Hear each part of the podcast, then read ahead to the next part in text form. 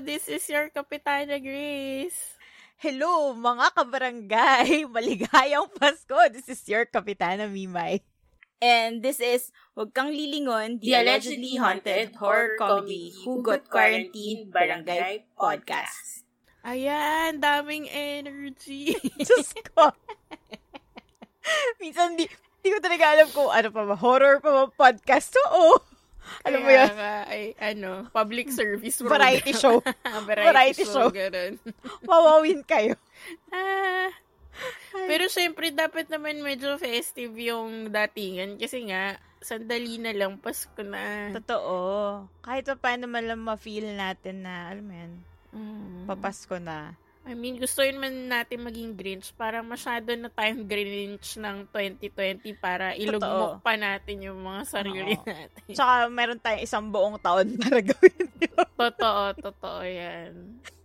So, ano, exception naman daw yung ngayon. Ah, actually, yung ano, yung energy namin ni Mims, ako mostly fueled ng panic. Di ba? Nakaka-panic kaya. Like, di pa nakakapili ng mga pangregalo, ganyan. Si Mims nakabili na yan eh. Oo. Pero ako hindi. Pero na, pero hindi nga ako nagpa-panic loss naman ako kasi hindi ko hindi ko na namalayan na Oo malapit na nga. pala magpasko pero aware ako na ay may simbang gabi na ganun pero niisip ko ah mga next next week pa yon. Tapos biglang Totoo. next week na pala. Ano na? Iniisip mo na, shit, ano yung hahanda for 24? Actually, ganun. Ano. Actually yun yung iniisip ko pala kanina para ako shucks yung Ang aking dami ng ano. yung ambag ko sa Oo, ang dami ng, di ba, una uso yung food trace, food ganyan nung Mm-mm. pandemic. Tapos ngayon, ang dami ng sold, like book na sila. Na lahat. So, ayan, napapanik talaga. Totoo. Sobra. Meron nga din akong gusto dapat na orderin tapos nalaman ko na sold out na sila. Okay. Ako din, pareho tayo. Parang ako nagko-compute na, magme-message tapos nakalagay, sold, Sold out. out. Ay, saklap. Salamat na lang. God bless. Oo, next year na daw. Parang ako, aanin ko yan next year, di naman Pasko. Diyos ko. Ba't ako kakain ng masarap? As if naman hindi ko makain ng masarap on a Actually, normal day, no? oo, mga tipong, I deserve this. Oo, ganyan. pero wala. Mas mas extra deserve pag ano. Oo, eh, yun talaga. Kasi, ano nga, si Baby Jesus. Diyos ko. Sabi, Baby Jesus. ano ah, mga l- ligtas points niyo. Oo nga. Negative na. Keep track kayo. Baka naman. Ay, Diyos ko. So, speaking of pa-Christmas na, ano nga bang pag-uusapan natin for this episode? Ah, ang pag-usapan natin this episode ay kung paano i-budget ang iyong Christmas bonus. Bonus? Hindi. Kaya, kaya ganun intro natin. Oo. Aray ko.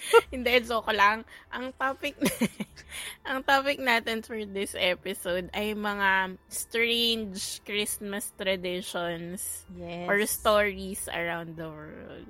Correct.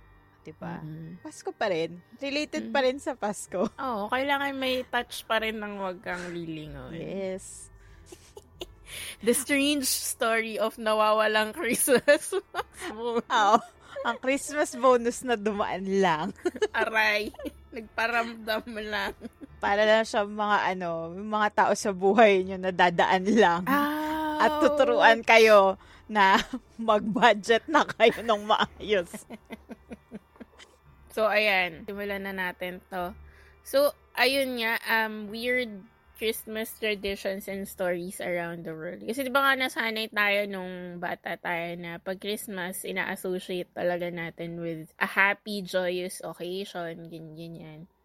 Saka ano eh, di ba nga, Philippines daw, notorious sa isa sa mga maaga magsimula ng Pasko. Parang tayo nga lang ata ang Oo, no? nagsisimula ng Pasko ng Burr months pa lang. Tapos yung iba parang, kung kailan lang talaga, like kunyari, December 25, doon lang talaga sila mag-celebrate Oo. ng Pasko, ba?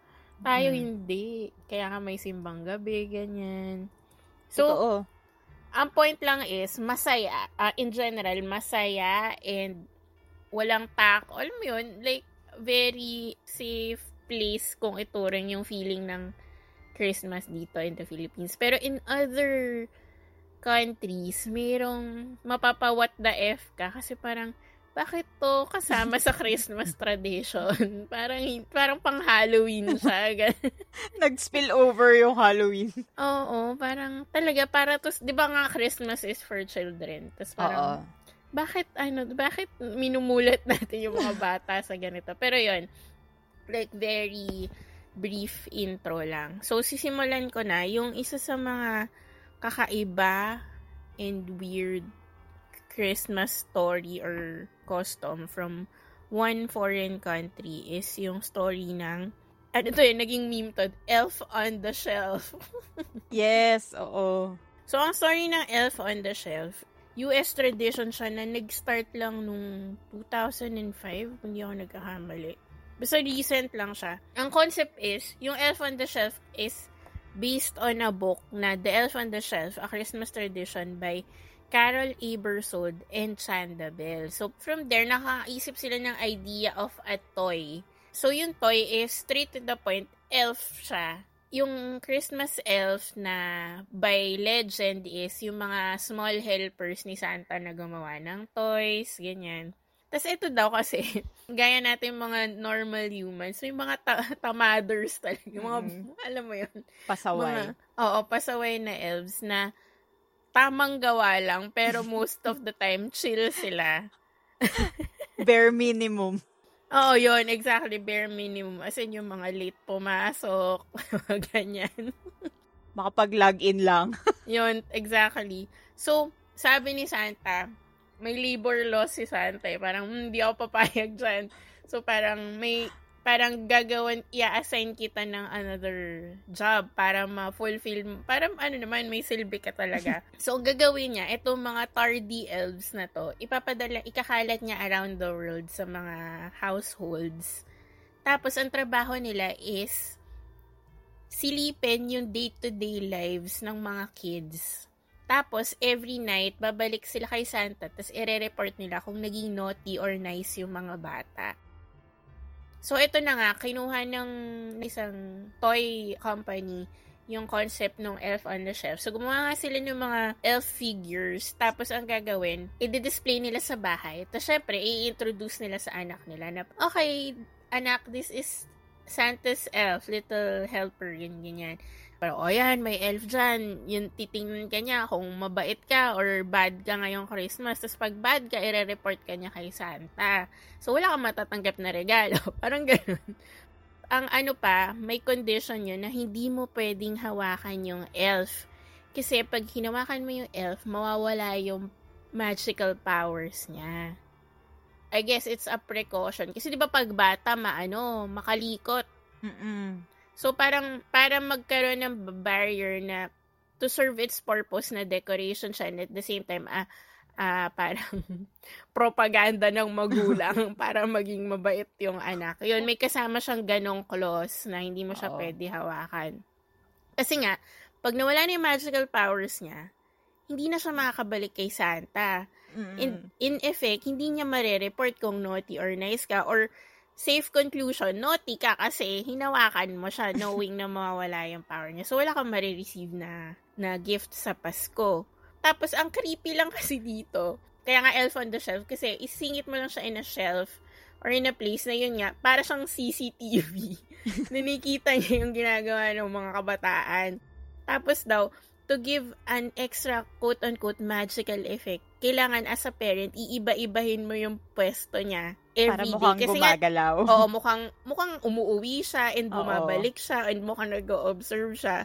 Pag inisip mo, parang, ay, ang magical naman. Pero pag, alam mo yun, if you think about it and experience it for yourself, parang ang creepy. Kasi pag naki-search na yun doll, pag nakita nyo, nyo siya, parang elf siya na nakaupo, tapos malaki yung mata, tapos parang ino-observe ka lang niya talaga. So, kung biglang nakita mo siya the, the day before na nakaupo sa shelf, tapos yung yung bad trip mong nanay, na feeling ko ganito ako pag yung nanay. Ilalagay ko nyari nakasilip sa ano mo, sa cabinet mo. Atakin ka sa puso. Alam mo yun. Pero, amazingly, since weird ang mga humans by, by nature, ano siya, na-adapt siya, nag, as in, naipasok siya into the modern culture. So, man, bumenta siya. And maraming households ang naka-adapt na nito as a tradition. So, from parent to children, although noong 2005 lang naman siya. But, yun nga, naipasa-pasa na siya and naging yearly tradition na siya for a lot of people and families. Oo. So, yun.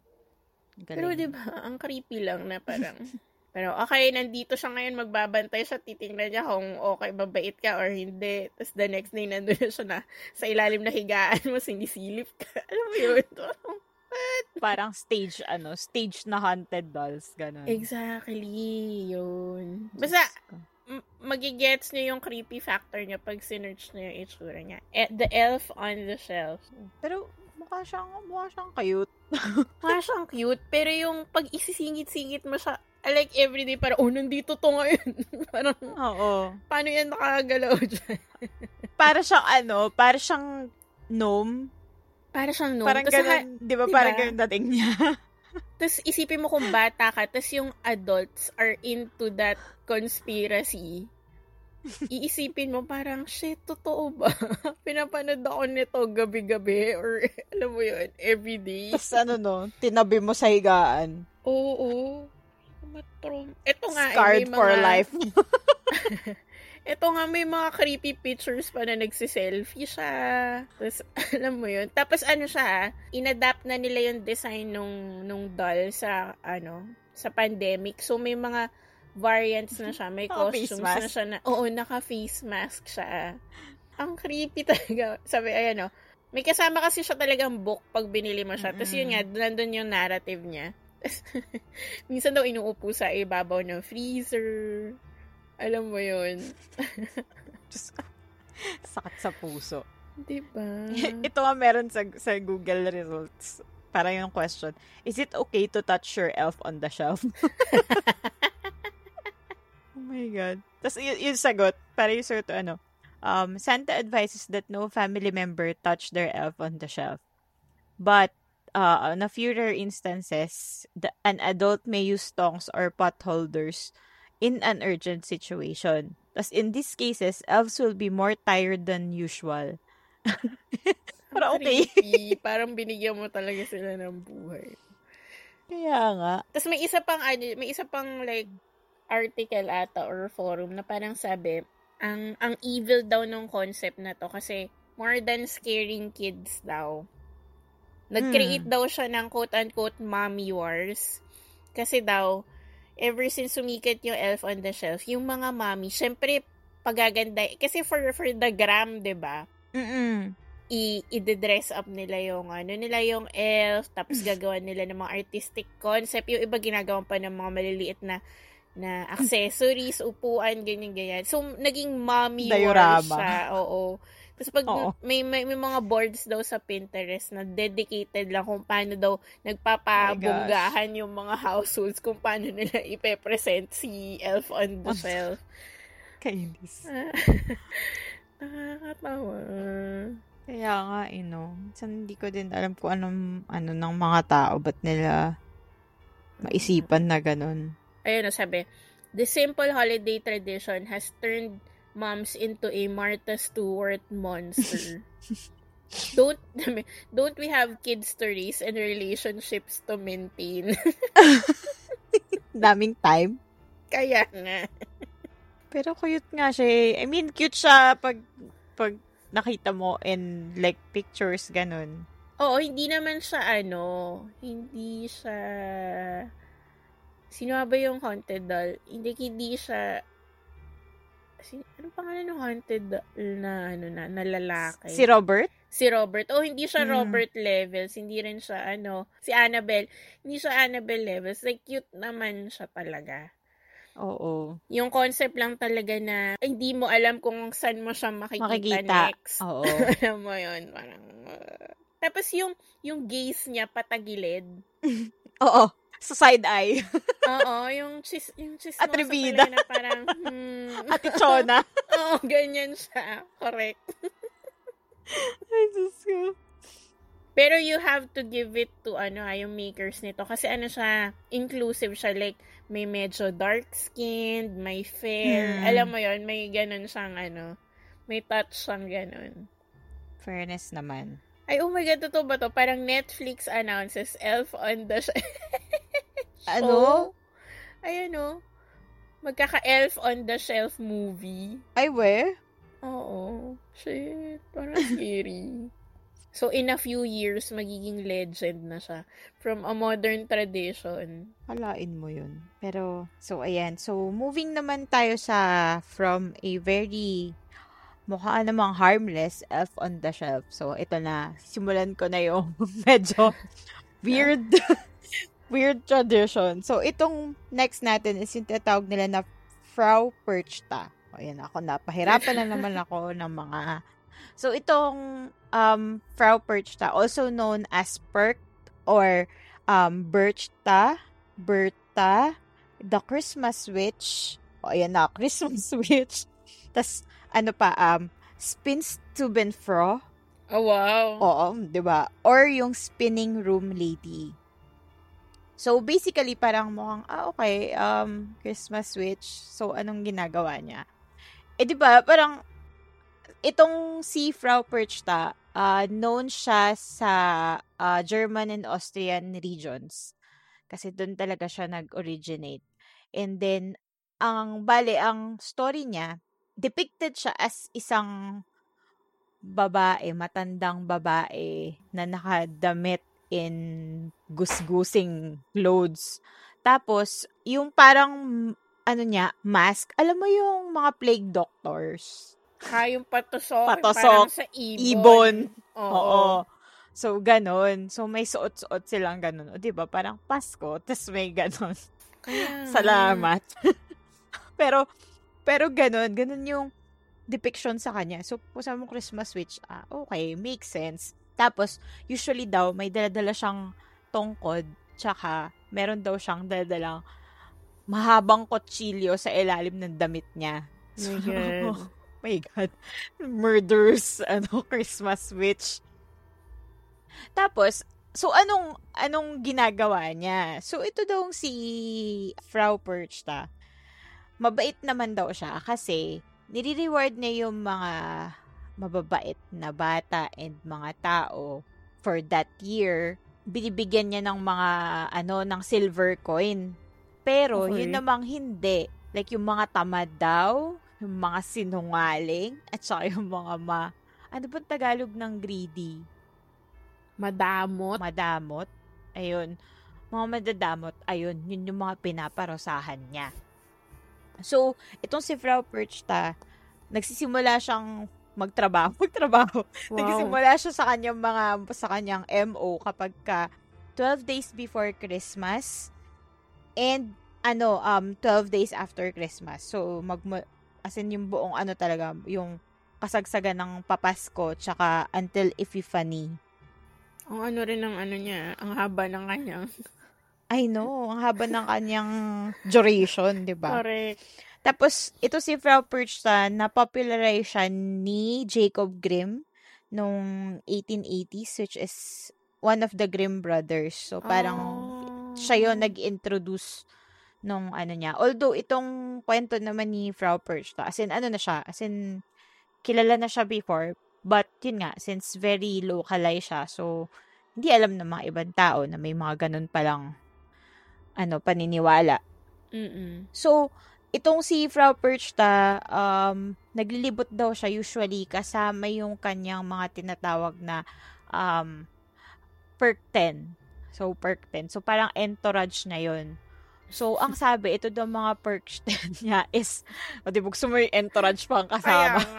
mga, oo, as in, mga animals daw to usually, or mga mukhang, oo, mga mukhang monsters na naka-mask na same sa kanya.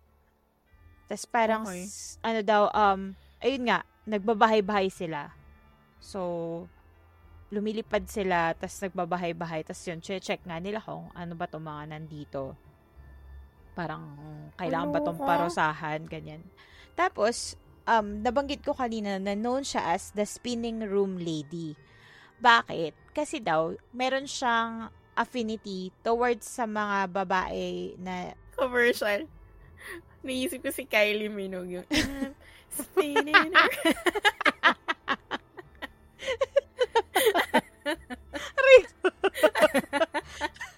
Diyos ko, Kylie, please. Ayun nga. So, di ba, yung mga spinning, at, at ba tawag sa Tagalog nun? Naghabi-habi. Nagahabi. Oo, tama. Oh, mga babaeng nagahabi. Kasi Oo. nga daw, parang sa kanya, kapag ka daw hindi nila tinapos yung allocated nila, parang hindi sila kumota that year sa kanila oh mga my dapat God, ihabi. may quota sila. Oo. Parang dapat daw lahat ng mga nakatenga nilang, kumbaga yung kanilang to-do list na paghahabi, kailangan matapos nila yon before itong 12 days before Christmas hanggang Epiphany. Kasi kapag, kunwari, ito na, malapit Sakto na. sa 12, 12. Oo. Naku, mayayari ka talaga. Paparusahan ka niya. Ganon. Shit. Oo, kasi ayaw niya daw talaga ng ganon. Tsaka ayaw niya din ng magulong bahay. Ayaw niya ng makalat. Ganon. So, kung nagtataka kayo kung anong, panong punishment ang ginagawa niya, ito lang naman. Sinislit open niya daw yung chan ng, ng mga pasaway. Tinatanggal yung intestines at pinapalitan ng mga bato tsaka basura. Oh my God. 'Di ba? Kamusta naman? Grabe naman. Hindi, pwedeng mag hindi pwedeng magbago. Yes. Walang second Wala. chances. Tinamad ka eh. Wala. hindi, hindi ka pwedeng ano, patawarin. Ganun. Para motivation din siya for yung mga naghahabi na tapusin nila yung mga ano nila, Oo. mga pending nila, ganun. Tsaka sa mga bata na, ayun, kailangan mabait kayo all throughout the year kasi kung hindi, nako. Oo, bubuksan yung chan nyo. Oo, totoo. 'Di ba? So parang, oh, grabe naman to. Parang kailangan talaga. Ultimatum talaga. Oo. Tapos, until now, alam ko, meron pa rin sila mga traditions na to honor that. Although, hindi na nila ganun kagrabing, ano, kasi nga, na, syempre nakakatrauma sa mga bata. So, Mm-mm. siguro, medyo tinotone down nila. Pero, meron pa rin sa ibang lugar na ginagawa nila parang procession. Parang perk tent procession. Tapos, yung, ayun nga, yung mga nagpo-procession, nakadamit sila na para mukha silang plague doctor. As in, ganun yung mask nila. Tapos naka pandamit na parang mga countryside na pananamit. Oo, ganun, talaga? traditional. O, tapos pupunta-punta sila sa mga bahay-bahay, ganyan-ganyan. Tapos parang, parang yun daw yung way na, alam mo yun, to keep the tradition alive. Diba? Pero parang mas Halloween siya. Pag binivisualize Diba? ko siya, parang hindi siya hindi siya Pasko to me. Hindi. Oo. Anong Pero countries, wala eh. Anong countries to ulit? Austria? Tama ba? Oo, Austria, Germany. Germany. O, kasi ano siya eh, galing siya sa Southern Germanic folklore. Yes. Kaya ba maunlad yung mga countries na ganyan? Kasi like, Oo, isipin mo kung sila, bata ka pa sila. lang, oo, tatakotin ka ng ganyan. Ano mo, isipag Oo. ka talaga. Totoo. Wala lang, parang dito, wala akong maisip na equivalent na ganyan. Di ba? Kailangan magsipag ka kasi bubutasin yun siya. No? Yun Walang nga eh, ganun. wala, walang ganun sa atin.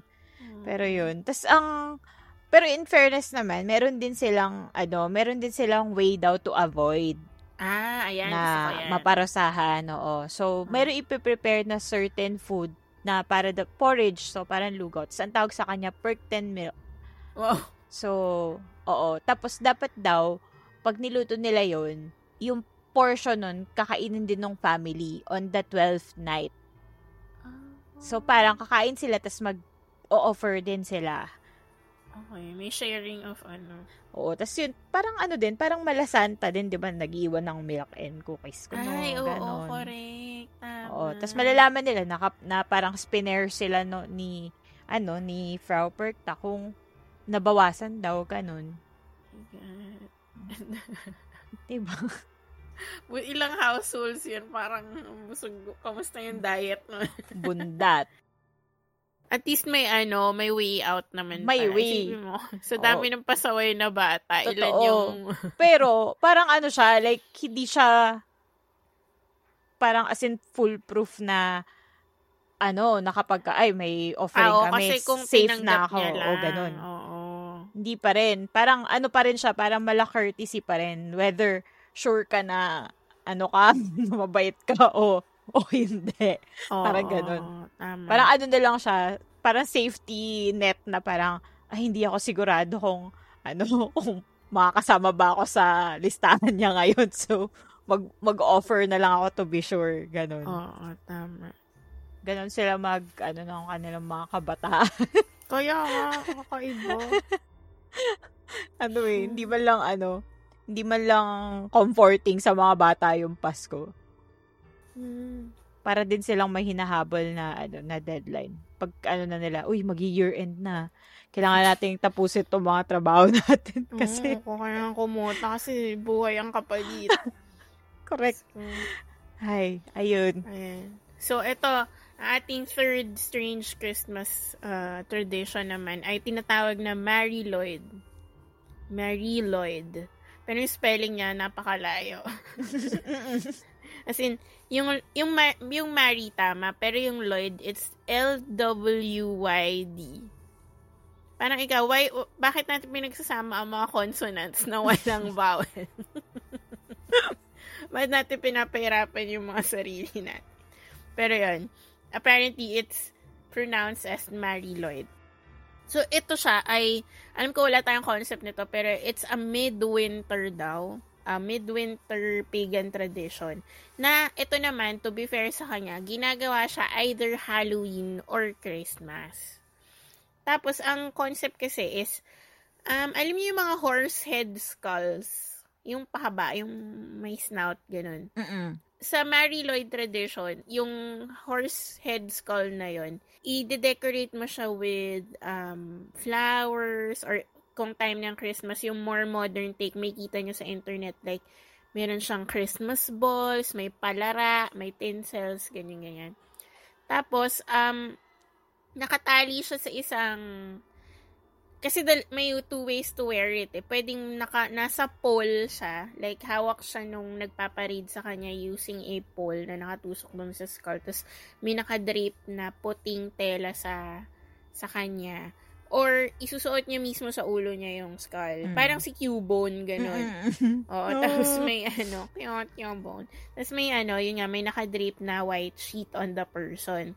Tapos, ano siya, um, hindi, walang exact uh, origin story. Like, hindi mahanap ng mga folklorist kung ano ba talaga yung, yung pinagsimulan niya. Pero, so far, yung intelligent guess nila or theory nila is, yung horse head kasi was a sort of royal or or powerful symbol daw in countries which belong sa United Kingdom nga. Mm. Hindi malaman ko insignia siya or whatever.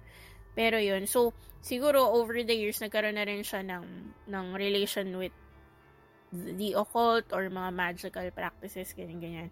Pero yun na nga, balik tayo doon. So itong mga hor- decorated horse heads na to, ipaparade siya ng mga tao. Parang si ano din, yung kay Frau Perch Oo. tata.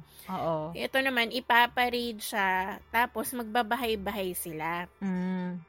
Tapos, yung pagbabahay-bahay na ginagawa nila, ah, may term din doon. Ang tawag doon ay wassailing or wassailing. So, yung wassailing, it refers to the tradition na manghihingi ka ng booze. Manghihingi ka ng alak. Kasi Okay. magbabahay-bahay ka for for drinks, ganyan yan. Kasi ano, Ano, ang tawag dito? May tawag dyan sa... parang parang pub ano, Pub- pub, pub crawl, crawl. ganun. Oo, pero ito bahay-bahay. Oo, tapos effortan mo kasi naka-weird costume ka. Pero may variation yung wassailing. Pwede naman daw na ikaw yung may dala ng booze. May tinatawag silang na wassailing balls. Tapos may, may mix yun. May, may mix yun ng liquor na i-offer mo sa bahay-bahay. Tapos in exchange ng pag-inom nila, bibigyan ka nila ng food or ng gifts, ganyan. So basically, siya yung parang ancient form of caroling nila. Ganon. Pero may ano siya ha, may twist siya. So, ito na nga, barkada ng mga naka-horsehead eme-eme. Tapos may may entourage din sila na naka, sabi ang term nila parang Punch and Judy. So, I guess mga naka-masks din, naka-weird masks aside from yung horsehead niya. Tapos, ang, ang chika, para ang tradition is, papasok yung dalawang alipore, si Punch and Judy, in an act of manggugulo sila na magnanak sila sa bahay, sisilip sila sa bintana, Ganon. Tapos, ang point is, parang kakatukin nila yung bahay, tapos lalabas yung may-ari. Tapos, ito naman, si Mary Lloyd, yung, yung horse skull nga, tatakbo-takbo siya around the property. Isa-slap, kasi yung iba, yung nagagawa na movable yung jaw. Mm-mm. So, may pag ganun. parang, ano talaga siya, parang parade na ewan. Tapos, yan, isa-snap-snap niya yung jaw niya, tapos mananakot siya ng mga bata, mga habol siya. Okay. Tapos ito yung funny, magkakaroon ng sort of rhyming battle or rap ba wow, bagsakan. Para mas makarelate kayo, oo yun, bagsakan, rap battle. So, magsasabi ng parang phrase or ng ng rhyme yung yung si Mary Lloyd nga na parang ang point is papasukin nyo kami para makakain kami or makainom kami ganyan ganyan or bigyan nyo kami ng booze. Ngayon ikaw i-resist mo siya. Shit bilang may-ari nung bahay. Parang flip kailangan mo laban. Oo, if flip top mo, like lalabanan mo siya with a phrase na nagra-rhyme. So, patagalan kayo until may sumuko yeah. na, shit, I cannot rhyme anymore. So, yun. Saka, sa, kunyari, natalo yung, yung, natalo yung owner ng bahay. Wala siyang choice but to give gifts or booze doon sa group ng mga ni Mary Lloyd. 'Di ba? Ah, effort naman. Ang effort. Pero ito kasi, nung, nung mas strict pa yung implementation ng tradition, sabi daw, if the householder refused, ika-curse siya nung group. Oh no. Like, oo, parang mamalasin ka. Hindi mo matatanggap yung sweldo mo. Ganun. So, wala kang choice. Hindi ka, ma- hindi ka magkakajowa. Ganun. Tapos, ang malala pa, i-vandalize nila yung bahay. Oh no. So parang ikaw, kahit hindi ka marunong mag-rap, gagalingan mo, men. Sa pilitan. Oo. So yun. Ito naman, bakit Mary Lloyd? may may dalawang versions yung etymology ng word. Sabi nila, ito nga, Mary Lloyd daw, according to folklorist Ioworth Pete, Mary Lloyd meant Hail Mary As in, in reference to Mary, Mother of Jesus. Mm-mm. Yung isa naman na at least hindi bawas ligtas points is yung ano daw, ibig sabihin daw ng Mary Lloyd is gray mare. So, yun nga, literal na yung yung kabayo nga. So, doon na lang tayo. doon na no, tayo sa kabayo. So, doon tayo sa safe ma- yung lig- ligtas ma- points natin. Kaya, baka ma- ma-excommunicate. Kasi lo, mang- manghihingi ka na nga ng beer or whatever. Di ba? Diyos ko. Oo, yun yung ano nila. Yun yung kakaibang version sa UK, specifically for the Welsh people ng caroling. Yan, hmm. si, si Mary, si Maring Lloyd. Charot, si Mary Lloyd. Oo. Grabe naman yung, ano yun, yung entourage niya na, ano, inuman. Uh, ayan, yung more appropriate term sa kanila, kung sa atin bagsakan, sa kanila, poetry slam. O, di ba? oh, parang gusto ko tuloy manood nito. Oo nga eh. Mm-hmm. Paubusan ng ano, magra-rhyme. Okay lang magra-rhyme kayo. Diyos ko. Ang hirap naman ko ikaw yung ano, ko ikaw yung mag-head, ikaw yung magmamariloid. Kasi, as in, hello, dapat ang dami mong baon. Oo, wala magaling ka. Lalo na kung gusto mong makainom. Yung motivation mo eh, malasing, masenglo. Baka libre alak. Feeling ko ang saya niyan by, like, yung pahuling mga bahay na. Oo. Yung, ano, yung wasak Siyempre, na si oh, wasak na. Shit. It's either alam mo yung point na lasing ka na super heightened yung senses mo na wala ka ng filter, like, ang galing-galing mo, or sobrang sabog ka na na wala nang sense yung sinasabi. Dalawa lang talaga yan. Oo. Oh. wag lang ikaw yung bahay na Oo, mapuntahan. ang kasi stress ma- nun, men. okay lang naman noon. Pero kung ikaw yung matatapatan na, shocks, kailangan ko pa mag-isip ng rhymes. Oh, lalo na kung grumpy homeowner ka. Oo. Like, like me. Or ma mapagod ka pa sa trabaho. Talaga Oo. ba? Pwede ba ibigay ko na lang sa inyo tong inumin? Tapos sabi ka, oo, kaya Jay. Jay, oo nga. Eh, Oo, sabi ka. okay, Jay, di nakikisama. Andito na si Mariloyd, nihingi ng gano'n, parang what the hell. Ah, Kaya- Visit. Kaya siguro ganun yung spelling ng pangalan niya. Oh, ang, ang ano eh, no, ah, parang rapper name siya, Flip-top Mariloyd. battle, ano, di ba? Mga, balakid, di ba? Si balakid, Oo. walang, walang vowels. Wala. Oo. Tapos yung mga tao sa background, ah, ano pa, i-react pa yun, Oh. oh, gano'n. Parang, eh. Win-win yun na. Makaka, ano ka, makakalibreng inom ka. Oo, Ang gagalingan mo lang. Eh, paano kung sig- pagkatok mo si Glock na yun yung may-ari ng bahay?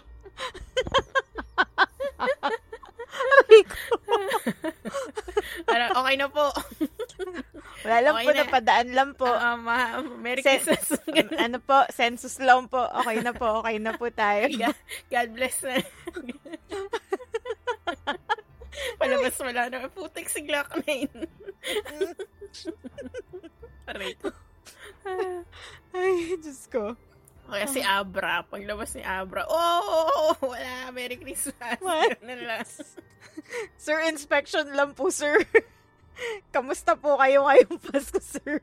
Dumaan lang kami party, alam mo. Pasign na lang, sir. Ganun na lang, pa-autograph. Ay, Diyos ko yan. Ay. Yung next naman natin na, ano din, very weird um, tradition. So, punta naman tayo sa um, ma- sa Iceland. So, ito is galing sa Iceland, sa Icelandic folklore. So, nung um, after nung 17th century, ito nakilala na tong si Grela, the Yule Lads, as in Yule na Yuletide, and yung Yuletide cat na tinatawag nilang Yola Coturin. O, diba?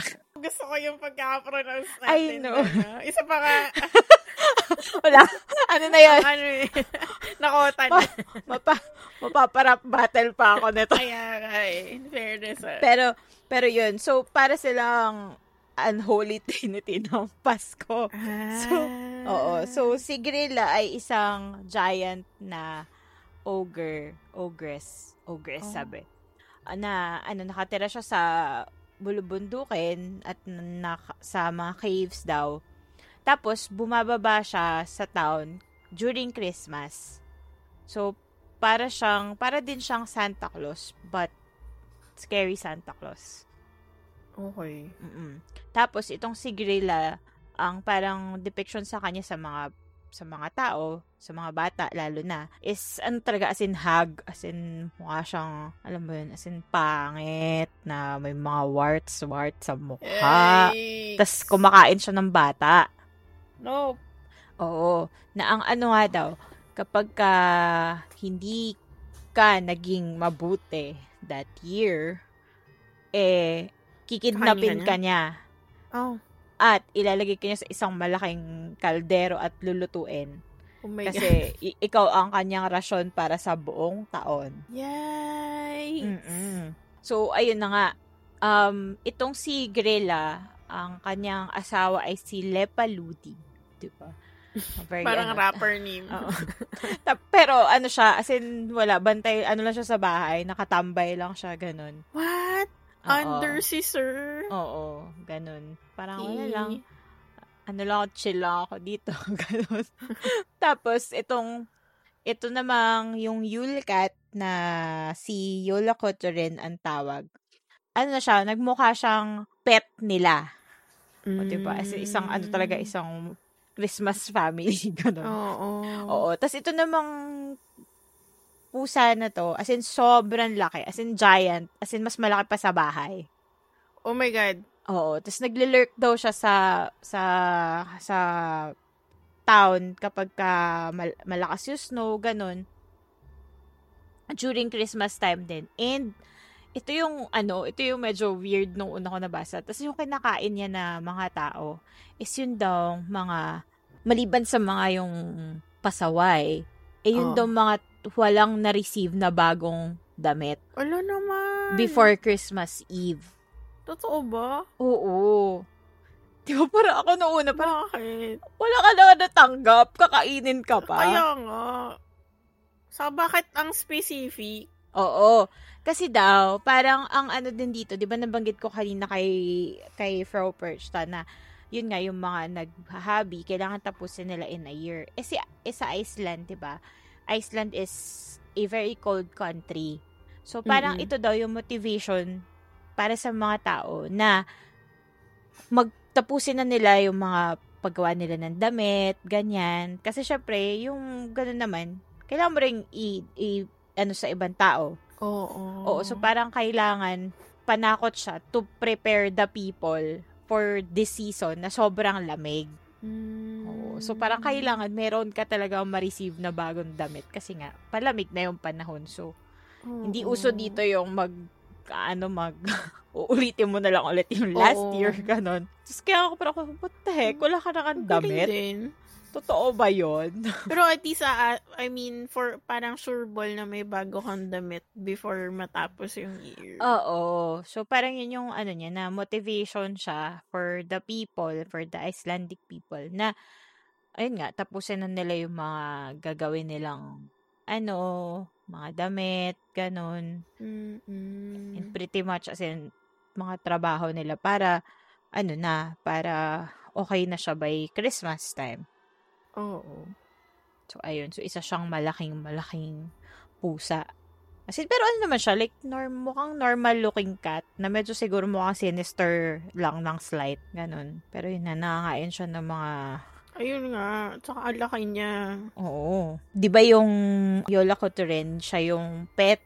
So, itong parang na-adapt naman nila na quote-unquote anak mga anak nila is yung tinatawag nila na Yule lads. Oo. Or mga Yule men. Ay, Yung, mas gusto oo. ko yan, mga men. Gusto mga lads. It's raining Yule men. Ano sila? ah 13. Para silang mga dwarves. So, parang, ano siya. So, hindi siya Snow White and the Seven Dwarfs. Grilla and the 13 13. Oo. Yule men. Oo. So, as in, sobrang mga ano daw talaga to. As in, mga mischievous. Ay, Ano. Mm-mm. Isa-isa daw sila na nag nagkokos ng kaguluhan up until Christmas. So, parang, di ba, 12 days of Christmas, sila, sila naman yung 13 Yule lads na naggugulo before Christmas. Tapos, ang ano naman sa kanila na kapag ka daw, ayun nga, pag mabait naman yung napuntahan nilang bahay, yung mga bata, mabait, um, nag-iwan sila ng mga small gifts sa sapatos ng mga bata. Tapos kapag ka hindi daw, as in, patatas lang yung iniiwan. Para lungkot patatas! Patatas na yung patatas. Oh, patatas or minsan daw, like, um, uling. Shit, patatas na lang, men. Huwag na maulay. Patatas na naging uling pa. Ay, ang lungkot. Pero kung super bad kang bata, siguro Oo. uling talaga. Totoo. 'Di ba? Tapos, ah, ang kulit nga nito kasi ito yung mga pangalan ng 13 na Yule lads. Ito, Ayan. ito yung mga canon name. So, yung babasahin ko na lang yung English na name kasi medyo Sige. struggle. Macha-challenge tayo. sa Sobra talaga yung Icelandic name nila. Para ako, mm, ayoko pong maka... mga Jorgens Ano, oo, to oo. whatever. Oo. So, si Sheepcoat Claude, so siya yung nanghaharas siya ng mga sheeps. My God, ang mga kawawang tupa. walang kay, mga tupang walang kamalay-malay. Lord. Oo. Oh. Tapos, next is si Gollygawk. So, ano daw siya, nagtatago siya sa mga barns. Ganun. Tapos, ninanakaw niya yung mga gatas ng mga cows. Grabe. Galing sa dodo ng Galing cow. sa dodo ng cow. Oo.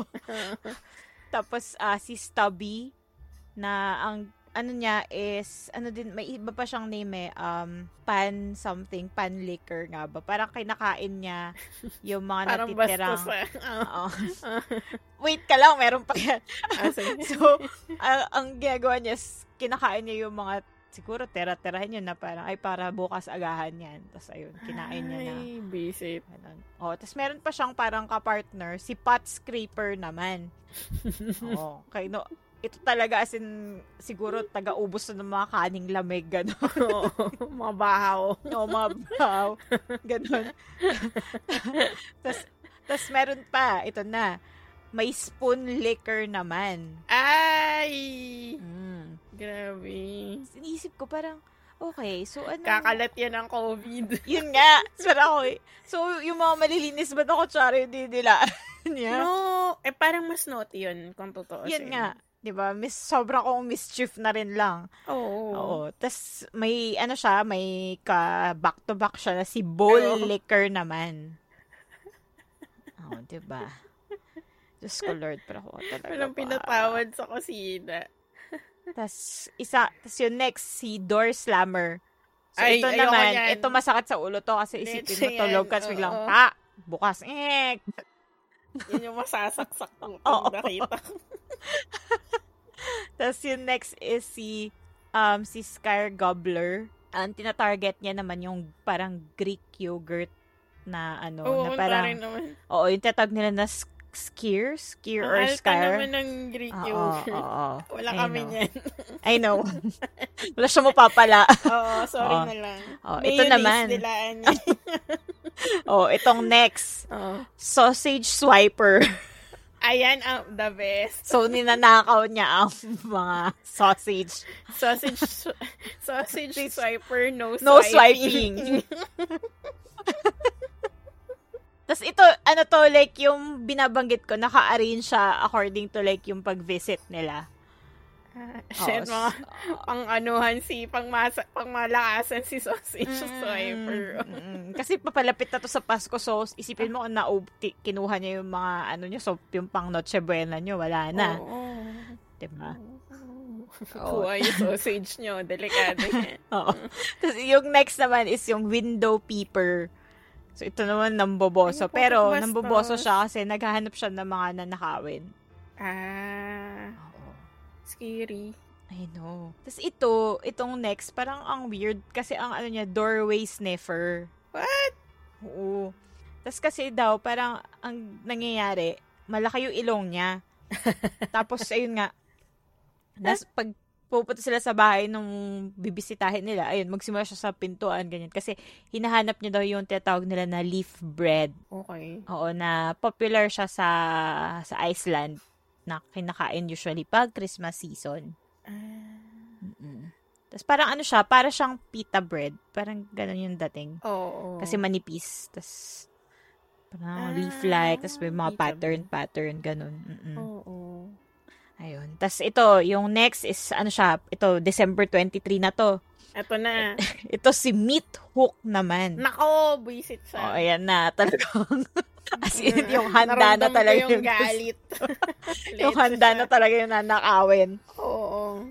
Oo. And last but not the least, nung sa December 24, is yung si Candle Ste- Stealer. Ay, Diyos ko. Ay, ang pangit mo yung madilim na Pasko. Ayun nga. So, isipin mo, kunwari, syempre, yung mga panahong na uso to, wala pang kuryente siguro. Oo, nakakatakot yun. Mm, Tapos, itong mga pangalan na to, ano siya, nanggaling siya sa uh, translation ng um, ni Halberg Halmondson nung parang poem na doon sila na nabanggit sa folklore, Icelandic folklore. Di ba? Nakakaloka, pero okay. Wala. Ang ano lang talaga ng mga Yule lads ay mangharas at mambisit at Oo, mga, as in, maaasarin ka talaga nila. Mm, Bubuisitin ka nila. totoo. Tapos, ayun. Di ba? Ano na? Buti wala niyan dito. Oo. Papabarangay ko silang lahat. Nakakainis. Sila. lang. Kaya nga. Tapos ano pala to, hindi ko to na, hindi ko na maalala, pero ano daw pala siya, um, si Grilla and yung mga Yule lads, na ano siya sa Sabrina, yung parang Christmas episode. Ay, oo. Mm. Nando si Gre- Kasi parang ang kung tama yung tanda ko, kailangan nila ng help ng other witches. Mm. So, parang, I guess, parang fan service if familiar ka sa mga folklore, Oo. folklore. Kinuha nila yung mga well-known witches Oo. kuno, from different ano countries. So, yun, kasama si Grilla. Ah, ah. So, kumakain siya ng, ng baby. Baby. Oo. Oo. Diyos ko na naalala, naalala ko tuloy sa ano, What We Do in the Shadows. Oh my yung mga Ah! vampire best best Oo. episode ever. Galit na galit pa naman sila sa witches. Ay, oo. Di ba? Super iirita sila pag may witches. Ayun. So, yun. Yun si Grilla, the the ogress, ang mga Yulads, at si Yola Catherine, the Yule cat. Taray. So, yung mga cat lovers dyan, ewan ko kung mamahalin nyo si ano. Oo. Diyos ko na. Basta kailangan, okay lang naman, basta mabait ka, tsaka may bago kang damit every ano. Nisip ko tuloy, no, may, may relation kaya yun. Kasi pa sa atin ganun, like, ay pag Pasko or pag, ano, yung kailangan, may bag, bibili ka bagong damit. Paano kung ano, kunyari purita lang kayo, tapos yung natanggap mo medyas, magka-count ba siya as new clothes? baka naman, baka naman. Sana, Kasi diba? article of clothing pa rin naman Diba? siya. Oo. Or underwear, ganun. Paglaban mo na, ano Oo, kayo dyan? is- Hmm? Huwag mo akong kakainin. Excuse mo me. yung medyas. Clothes pa rin to. Oo, technically. paano kaya ako kunwari, syempre yun nga kung mahirap kayo, syempre wala kayong way to bumili ng bago. Paano kung like hand me down? Technically bago pa rin yun sa'yo kasi Oo bagong no? owner ka. Oo. Loophole yun. Gusto Oo, ko- actually. Yun ang yung mga technicality. Correct. Oo. Hindi lang makain. Oo. Eh, hello, diba? Diba? Oo. Pero yun, wala. Hindi nila naisip yun. So parang inano pa rin nila na magmadali tayo para ano, matapos natin lahat ng ano natin gagawin. Grabe yung mag-motivate yung cultures ng mga tao. Mm-mm. Tapos pala, ito pala hindi ko na nabanggit na Mm. nung 1700s din, 1746 actually, naban daw yung stories about kay Grilla kasi nga sobrang ginagamit siyang pantakot sa mga bata. Eh, scary naman kasi Oo, siya talaga. Oo. As in, parang, ang inano, parang siguro, may, buhay pa rin yung story, pero, alam mo yun, like, toned down na siya. Hindi na siya as, sobrang parang, ginagamit ng parents pang ano talaga. Mm, oo. Parang, sige, good luck. Mm, matrauma yung bata. Parang kakainin ka ng malaking ano. Oo, na naano ka. Parang nga siyang Hansel and Gretel, di ba, na lulutuin, Oo. kakainin ka. Totoo. Tapos roaming pa siya. What the Oo. fuck? Di ba, totoo. Diyos ko, Lord. Ano na? Ayan. So, uh, from a witch, ito naman, ano na tayo, mag-move on tayo sa tinatawag na The Christmas Scarecrow. O, diba? So, Hmm. siya ay walang iba kundi si Han, Hans. di ba pag ano? Han- Hans. Hans. Hans. ang hirap i-keep up. Hans trap. Ayan. Sumuko na po siya. Siya daw yung, yun nga, the Christmas Scarecrow or the legendary boogeyman from specific regions in France. Namely, the Alsace or Alsace and the Lorraine. Ang gaganda naman ang pang- pangalan. Pero Kaya yun, nga. hindi kagaya dito. From the ano regions in Manila, Ermita, and Malate, ganun din. Pero anyways, ang ang catch dito, si Handstrap ay body-body ni Saint Nicholas. Parang Okay. siya yung counterpart ni Saint Nicholas sa ano, sa France. Mm. Tapos ang ginagawa niya for syempre yung yung good kids makakatanggap ng gifts, tapos yung bad kids makakatanggap ng palo. Tapos ang namamalo si Handstrap. okay. Tapos based kasi siya on a legend ng 15th century na may isa daw uber rich na dude na guy na sobrang sama naman ng ugali. Sobrang sama ng ugali. Na yung sama ng ugali niya, as in, sagad sa buto. Like, ma- mamamatay tao siya, ganyan. Binabastos niya daw yung church. As in, may religious, ano yung, may touch of religion ah, yung ah. story niya. Na, umabot daw sa point na may violate, hindi nila specify what exactly, pero may violate daw siya na something sacred. Kaya, in-excommunicate siya ng church. So, Oo. in the process, hinate, hinate siya ng buong community, ng buong village. Binanis siya. Tapos, ang ginawa daw ni Handstrap, nag-seek refuge siya in a forest. So, doon nagbahay-bahay siya doon, nagkubo-kubo siya doon. Tapos daw, eventually, since evil person siya, na-overcame daw siya ng hatred, ng galit, ng revenge, gusto niyang makaganti. Tapos daw, he turned to, medyo dark to ah, he turned to Satanism. As in, sinasamba niya na daw si Satan. Tapos, along with that, nag-develop siya ng like, cannibalistic desires. Like, gusto niya daw kumain ng tao. So, ang ginawa niya, hindi na niya mapigilan yung, yung, yung kagustuhan niyang kumain ng tao. Ah, nag-disguise. Ito na. Kaya siya tinawag na the, the Christmas Scarecrow kasi nag-disguise siya as a scarecrow para tumambay sa mga fields para mag-abang ng mga mabibiktima. So, one time daw, biglang nasaktuhan, may dumaan daw na 10-year-old kid na sabi niya, ah, shit, ito na makakakain na ako. So, ginawa niya, hindi, hindi ko nga alam kung kinikwento to talaga sa mga kids. Mm-mm. Pero kasi ang ginawa niya talaga, pinatay niya yung bata. Tapos, sinapchap niya. Tapos, niluto niya. Tapos daw, oo. Tapos, nung time na susubo na daw siya nung first um, slice of human meat from the kid, bigla daw siyang tinamaan ng lightning. Oh. Oh, so it it was a lightning uh, sent by God. Kasi nga daw parang tama na tong kaanuhan mo, kasamaan mo. Ganyan ganyan. Tapos daw, syempre nag-roam yung spirit niya, yung evil spirit niya. Tapos na-encounter niya daw si um, Saint Nicholas. Tapos parang nag, nag John Lloyd siya, humingi siya ng second chance. Tapos sabi niya, ah, as an act of penance, sasamahan niya si Saint Nicholas. Tapos parang siya yung magiging example na, okay, tapos pag naging bad kayo, magiging katulad ko kayo. Parang ganon. Mm. Sort of panakot. Para ano siya, poster child ng pasaway. Oo, parang ano yan. Tapos in, in, in, in that effect, parang yun daw, it's a way for him to gain redemption nga. Mm-mm. Oo. Tapos may isang version naman daw na parang hindi talaga siya na instead of an act of redemption, it's a punishment. Punishment sa kanya na gagawin niya yun for eternity. Kasi as a bad person, tapos, di ba, yun, in an act of service, yun yung gagawin mo for your whole, ano. Nire-reinforce yung tradition na to ng mga parents in France by telling kids na yung spirit, yung evil spirit daw ni, ni Hanstrap ay naglilinger on para parusahan nga yung mga bata na bad. Mga bad kids. Tapos ito, ang weird nito, sabi nila, allegedly, um, yung persona ni Hanstrap is based on a real actual person. Oh. Oo, na ah, ang name niya is Hans. Hans. Hans von Trotha. O, 'di ba? Pinanganak siya nung 1400s. Tapos ito, masalimuot kasi knight siya.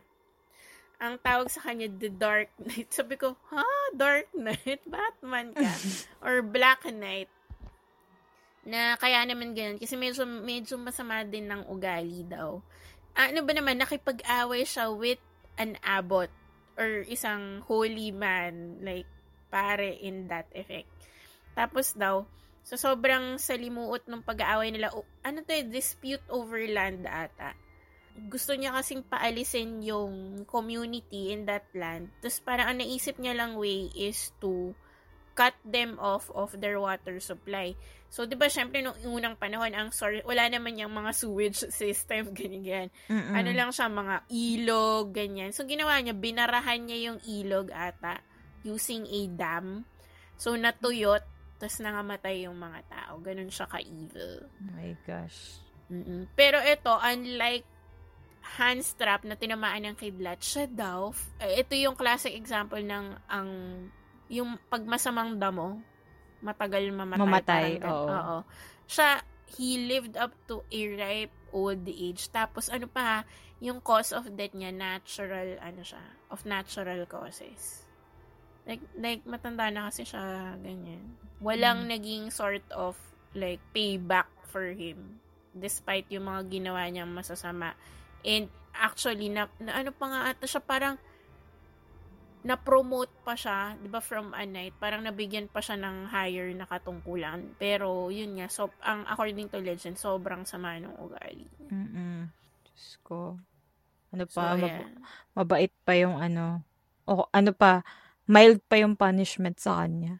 Oo. So, ayun na nga. Ang dami kasing tawag sa kanya. The Christmas Scarecrow. Tapos, pe- minsan tinatawag din siyang The Christmas Cannibal. Kasi nga, kumain siya ng bata. Mm, bata. Oo. Pero actually, nako-confuse din siya with another, na ikikwento ko rin later, na cannib- The Christmas Cannibal din yung tawag.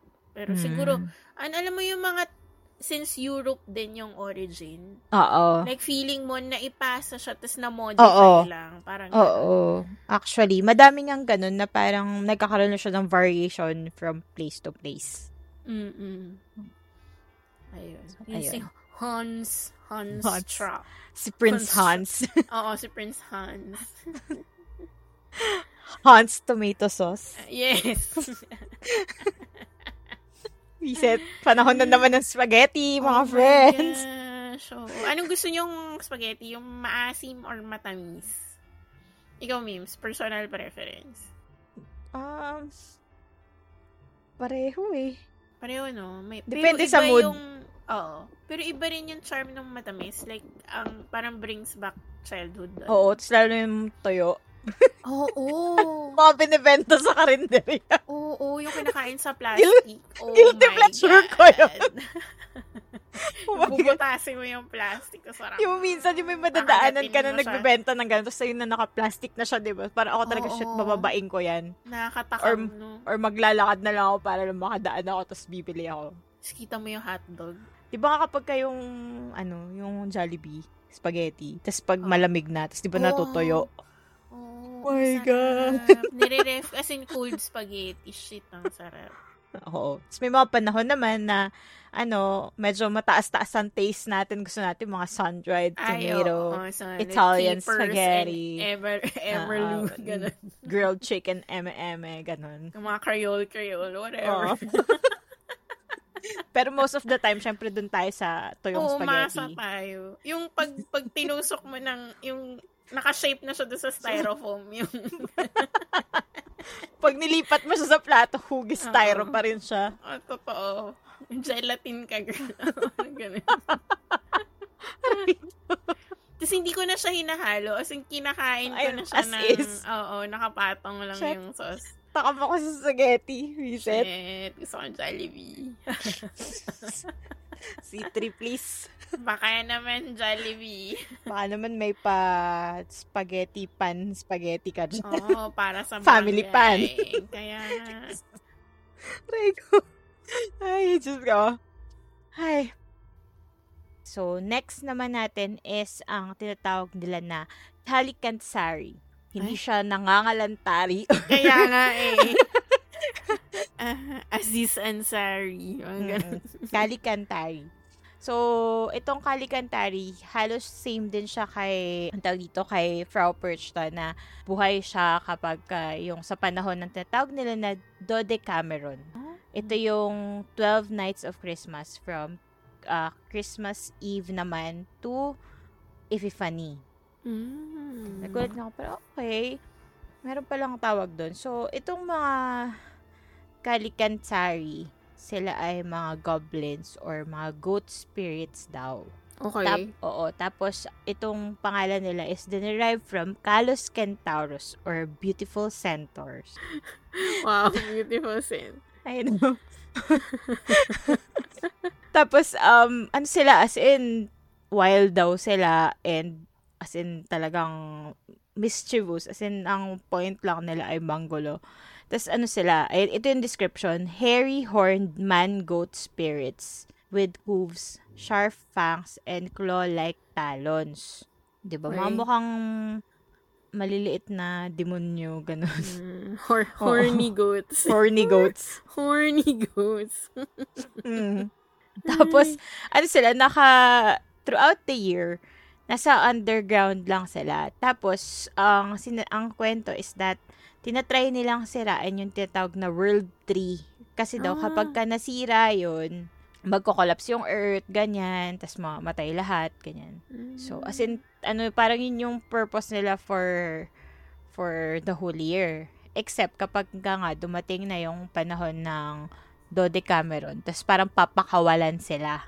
Okay. Oo, tas doon na sila maghahasik ng lagim. O, diba, parang ako talaga sa Pasko talaga. Kaya nga, bakit naman gano'n? Di ba, parang okay. Kasi nga daw, parang, ayun. Tapos yung, ano, ang yung mga kalikantari, nocturnal sila. So, sa gabi sila talaga na umaatake. So, usually daw, nagtatago sila sa mga caves, ganyan, sa mga dark places. Tapos kapag ka, sa, sabi natin, o paano pag nasa city sila? So, ano daw sila sa mga basement, sa mga madidilim na corners ng bahay. Tapos gusto na nila manira ng mga gamit, magnakaw. Oh. Oo. Tapos, ano daw, as in, as in, manggugulo lang talaga. Kasi parang yung point lang talaga nila is mang torment lang. Tapos, minsan daw, like, tinatali nila yung, una, punta sa isang bahay. Tapos, parang sort of, i-abduct nila yung family. Tatali nila ganun. So, torture nila sa, ka, ano nila. Di ba? Parang, okay, ano naka, ano na. Pero, ayun, yun lang talaga. As in, ano siya, um, gusto lang talaga nilang manggulo. Kasi nga, purpose lang nila ay sirain ang kapayapaan ng Kapaskuhan. 'Di ba?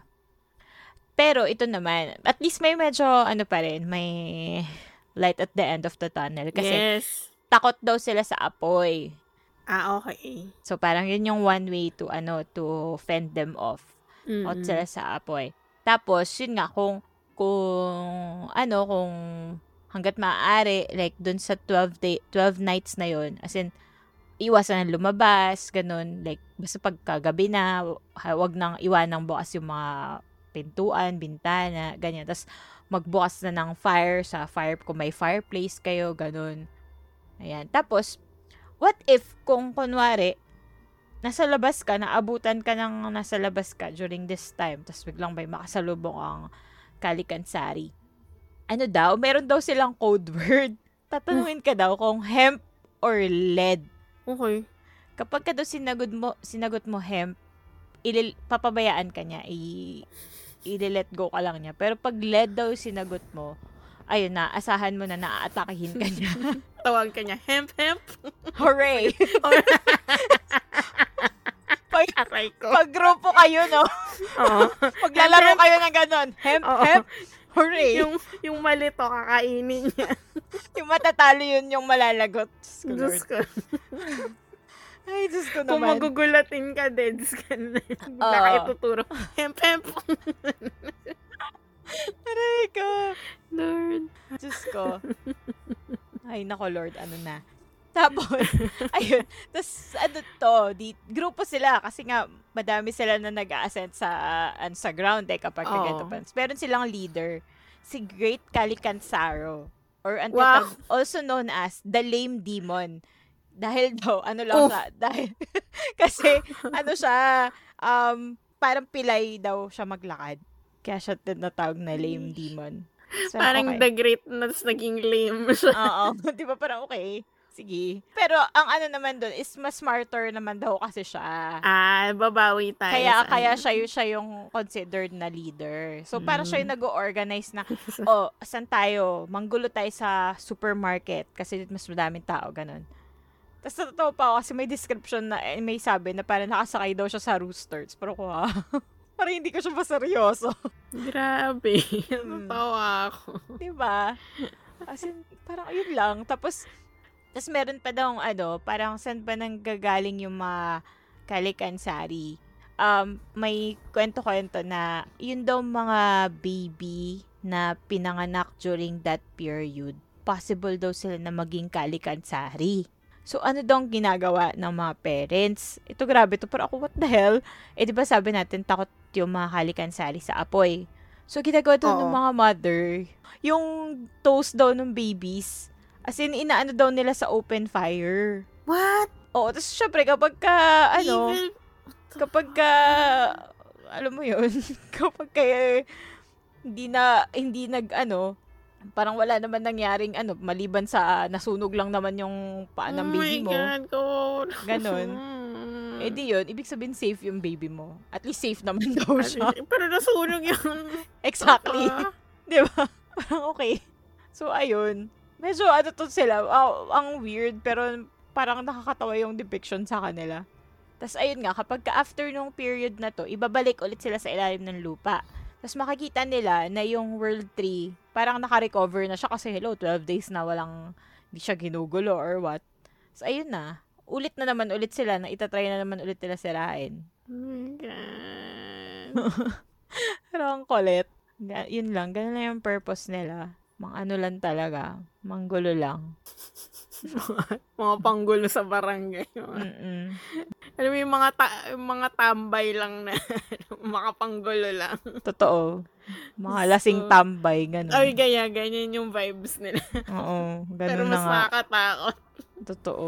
Ay, so, Ayun, yun ang uh, ano, mga kalikansari na hindi naman nangangalantari. pero nanununog ng baby. hindi, hindi naman daw sila yung nanununog ng babies. Yung mga nanay naman daw. Tama. para lang Yung hin- masigurado paa. na hindi ano yung babies nila. Kahit no. So, ito, disclaimer yung susunod, hindi ko po kayo minumura, pero ang pangalan niya kasi ay Pierre or Perfuta. Wala yun talaga ni research ko kung paano siya i-pronounce. Yung spelling niya kasi, foot, pag binasa mo as is, futard. Oo. Pero it's silent RD, so it's perfuta. so, ano siya? Ito na yung sinasabi ko sa inyo na kaagaw ni Hans Trapp sa ah, nickname na the F- the Christmas Cannibal. Pero siya Mm-mm. naman, the French Christmas Cannibal. Wow. O, di ba? Ito medyo ano rin siya. Hindi ko alam kung bakit, o bakit kinikwento ba to sa mga bata or what. Pero kasi, ang ang distinct sa appearance niya, may dala siyang whip. may latigo siya. Dominatrix ka, sir. Di ba? Tapos ang tawag, ang other term pa sa kanya is father whipper. wow. Oh, ka. Or Para- old man whipper. Tapos pag pumapasok siya, may background music siya na, watch me whip. watch me.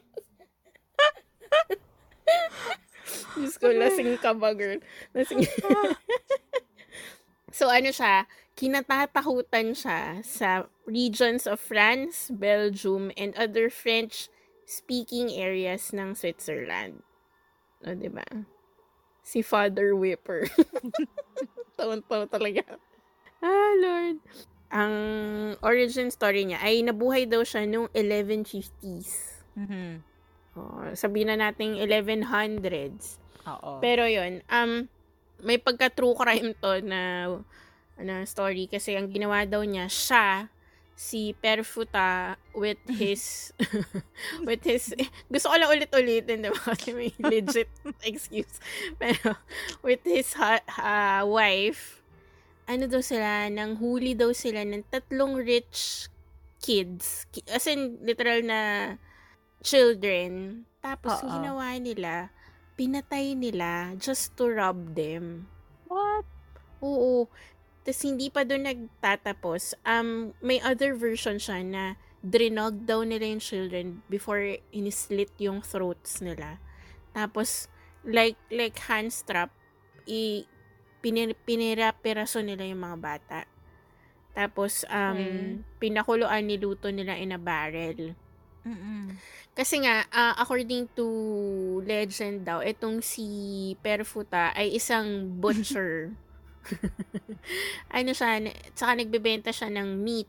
So, anong ang twist dito, dumaan daw si Saint Nicholas, kumatok siya sa pintuan nila. Tapos parang, na-recognize naman niya na parang, oh, this is Saint Nicholas. He's an important person. So, parang, only the finest meat. So, ang in-offer niya, yung yung meat ng mga bata. What?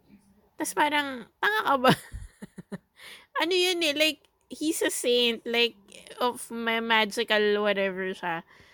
Na-determine ni Saint Nicholas na ito ay laman ng mga batang pinatay niya.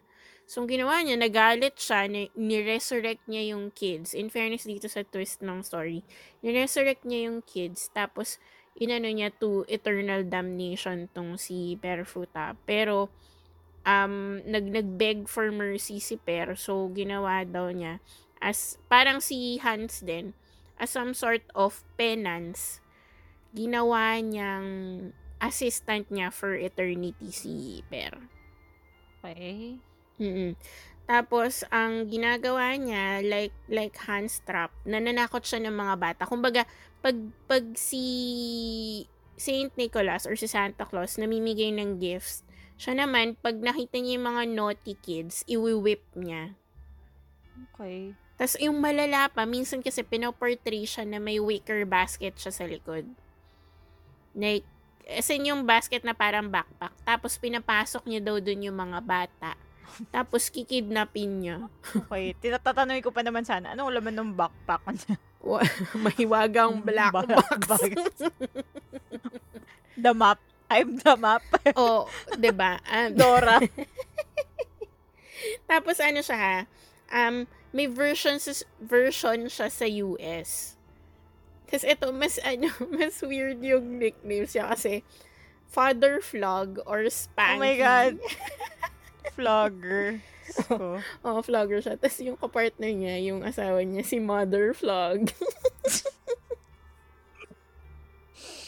Tapos ano sila, ang, ang ano daw, ang unique sa kanila, they dole out equivalent or specific punishment. So, what do we mean by that? So, kunyari, ano ka, mahilig ka magsinungaling, liar ka. Ang punishment sa'yo, ikakat nila yung tongue mo. mm. So, parang ganun, may equivalent. So, parang siguro sa kanila yung bawal ihi, putol, something. Ay, oo. ganun. Putol disco stick. Yes, di ba? Tapos, yun nga, ano the description sa kanya. So, usually daw, naka-dark robes lang siya. May dala siyang whip. May wicker basket siya for carrying children away. Tapos, ano kasi, minsan dinidepict siya na, alam mo yung mga Nazgul sa Lord of the Rings, like, pag naka, si Witch King, pag naka hood, hindi mo kita yung mukha, like black Yeah, yeah. lang. So, minsan ganun siya. Tapos, syempre, as per country's tradition na may mga nagde-dress up ng mga itong mga sikat na uh, na characters in legends pag nagka-problem kasi pag pinoportray siya magba-blackface yung mga tao What? Oo, Grabe.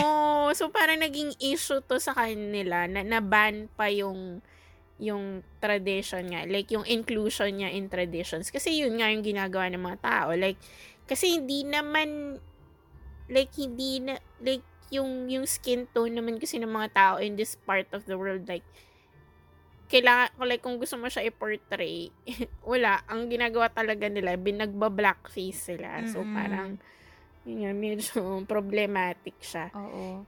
yung iba naman daw yung safer ano niya safer take on on Perfuta kamukha siya like identical twin siya ni Santa Mm. pero all black yung suot. Okay. Parang, parang black bar na, ganun. ganun siya. Weird lang na may whip siya. Kaya nga. Just ko. Sobrang- Dominatrix talaga ang peg. Kaya. Tapos naka all black. Black pa. parang, wow. Ay, naisip ko para siya ano, um, sino to si, si Hard Gay, kilala mo ba yun? Oo, oo, oo, oo, oo. Si Razor Ramos. Parang, oh, Lord, I can't. Diyos ko, the mental image. Diyos ko po. Pero tawan-tawa Diba? pa rin ako dun. Favorite ko pa rin yun. Tapos yun nga, pinapang, yung ganitong imagery, pinangtatakot na sa mga maliliit na bata. Ayan, iwi-whip ka na ni ano, ni. Father Whipper. ni Old Man Whipper. Ay, Diyos ko. Minsan di mo na alam, parang, ah, Kaya parang hindi mo bata, alam paano ko ito ipaprocess? Alam mo ko repressed yung mga tao na lumalabas sa... Ay, Diyos ko. Haloka. Ko. Pero, ayan. So, itong next natin is si Belsnicker or si Belschnickel. So, para Mm. din siyang, di ba nabanggit mo kanina na parang Santa Claus equivalent. So, ito din, parang ganun din siya, na galing naman siya sa um, folklore ng Palatinate region of southwestern Germany. Na dinala sa Amerika ng mga German immigrants. Tapos may tawag pala dun, as, ang ano sa kanila is Pennsylvania Dutch. Pero okay, so may ganun palang, ano pa, may ganung categorization ng mga, ano, ng mga German immigrants. Kaya nga. Oo, di ba? Na, today we learned. I know. Tapos, as in, ano pa rin to, as in, nag-a-apply pa rin siya. So, ang Bells Nickel, anong, ano niya? So, isa daw siyang mamang maingay.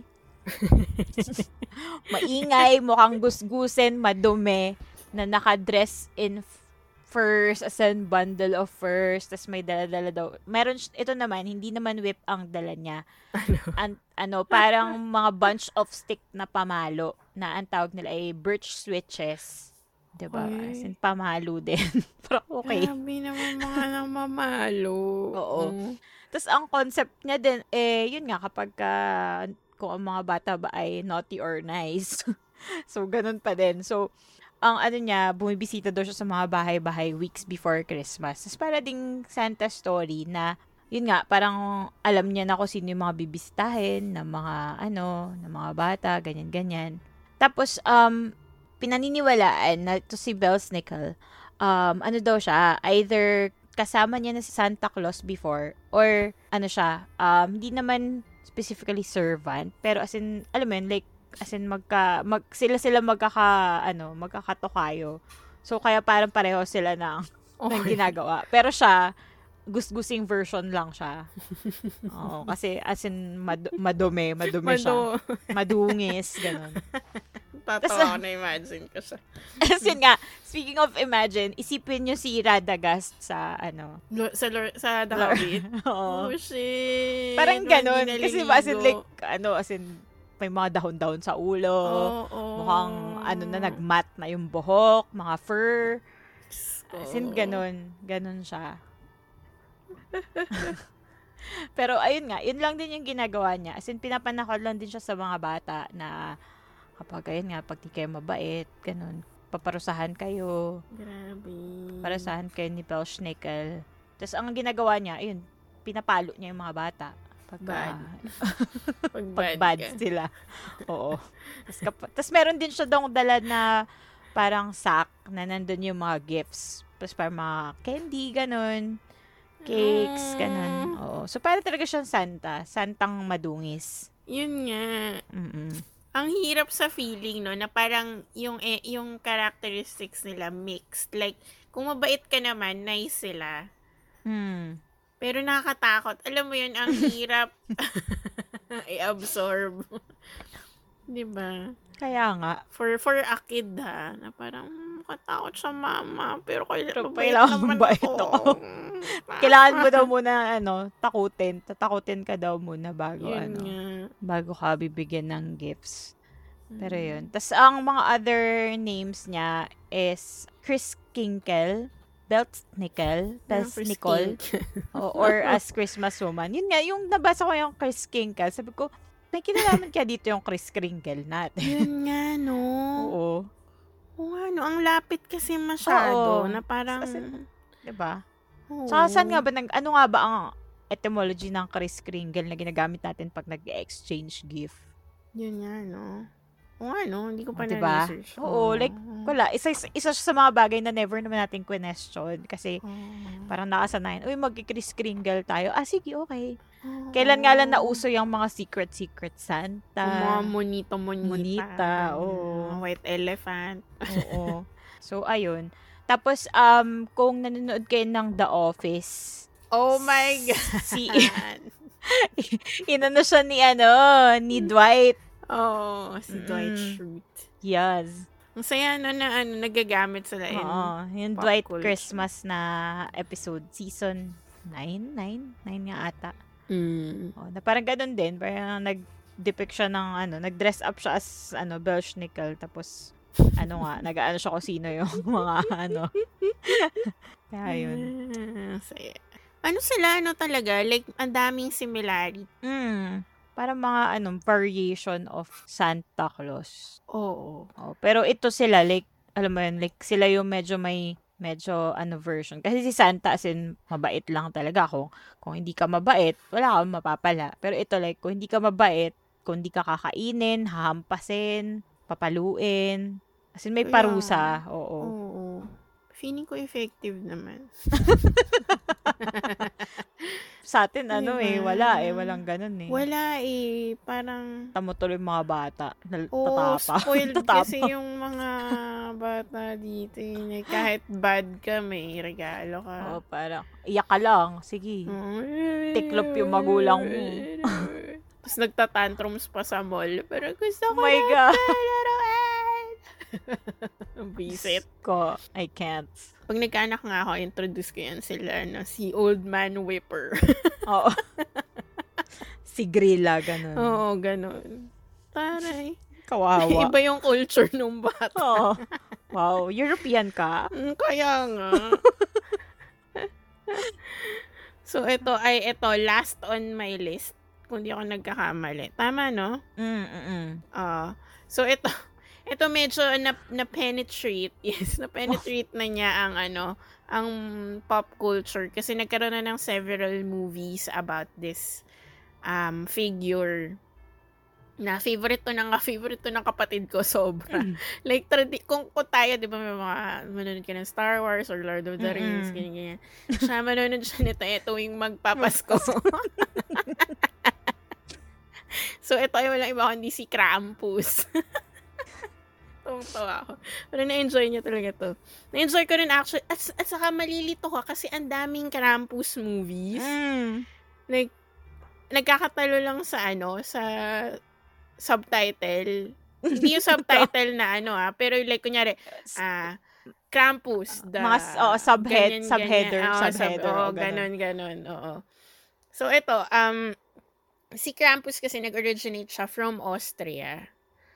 So, ano siya, um, it came, yung Krampus na term, it came from the German word na Krampen, meaning claw. So, bakit? Kasi ang description kay Krampus, ano siya, half goat, half demon. Tapos yung kalahating paa niya, human, yung kalahating paa naman, parang sa goat na may hoof. Or may hoof. Tapos, may napakahaba siyang dila na usually pag tinignan mo sa illustrations, parang as in nakalabas talaga yung dila niya na minsan umaabot hanggang floor or Mm-mm. minsan nakapulupot pa sa isang maliit na bata, ganyan, ganyan. Tapos ano siya, ah, ano, may distinct accessories din si Krampus. May dala siya usually whip. Parang ano, nakakainis talaga yung whip. Pero may dala siyang whip, tapos meron siyang dalang parang birch, ano, bark, Birch, ah, birch, tree gatas. gatas. Pang-partner daw sa cookies yun. Kaya nga, birch branch and birch branches. So, ano lang siya, siguro ano yung, yung ano niya, yung mood niya for the day. Either doon, pwede niya ipanghampas. Ha, sa'yo. so para siyang para siyang pinagsamang ano, Belschnickel. Father Weeper o tsaka Belschnickel. Oo, siya yun. Tapos, mas pinapangit pa siya. Oo. Oo, di ba? Ang galing.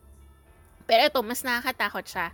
Kasi, ano din siya, para siyang i- ipapasok din niya sa sack or sa parang basket yung bata, ikikidnap niya. Tapos, kasi yung kay Belschnickel ba, tama, at saka kay, kay Old Man Whipper, parang, it, dadalhin nilang niya to torture. Ito, Mm. si Krampus, he can go as far as hell. As in, sa Oo. hell ka niya dadalhin. Di ba? Parang kung ikaw yung bata, no, I don't wanna go to hell, mami. Ganun. Yun.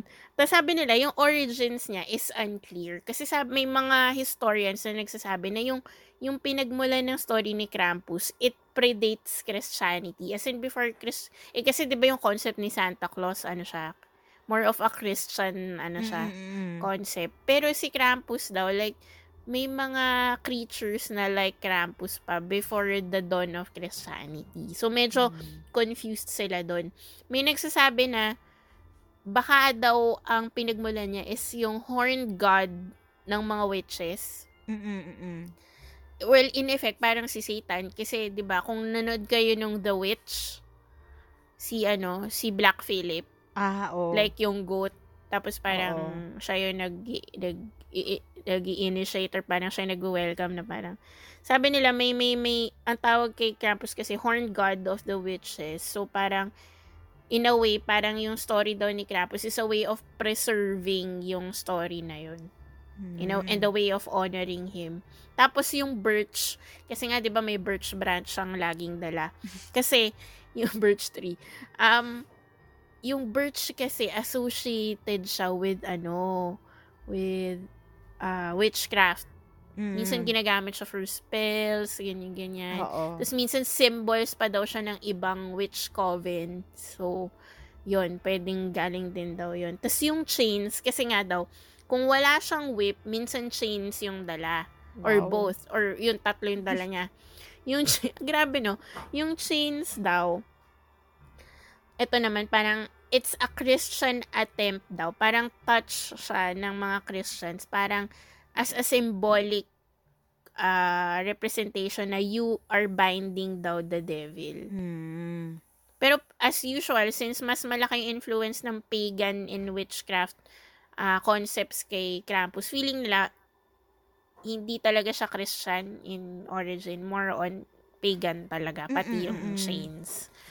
So, ayun. Um, tapos, ano, recently, ito yung nagagawa pag medyo mga kilalang the influence talaga ng media, lalo na pag big name. So, kasi daw, nagkaroon daw ng recent article si National Geographic at saka si Smithsonian, no? di ba mga, as in, powerhouse, ano, nag-publish sila ng articles na parang na-mention nila na may legends daw na nagsasabi na si Krampus daw ay anak ni Hel, Norse goddess of the underworld. Mm-mm. Tapos sabi nila, ano daw yun, medyo dinidispute nila yun kasi parang nung nag-research sila further, yung origin nun, parang it's some game developer lang ata or book writer na parang present niya lang yung option. Pero siguro nasama sa sources.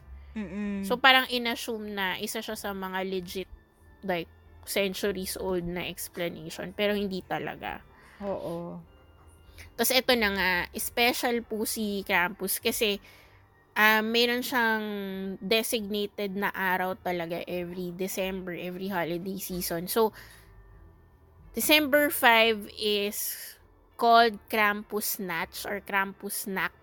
Um, ito yung ah, Krampus Night basically.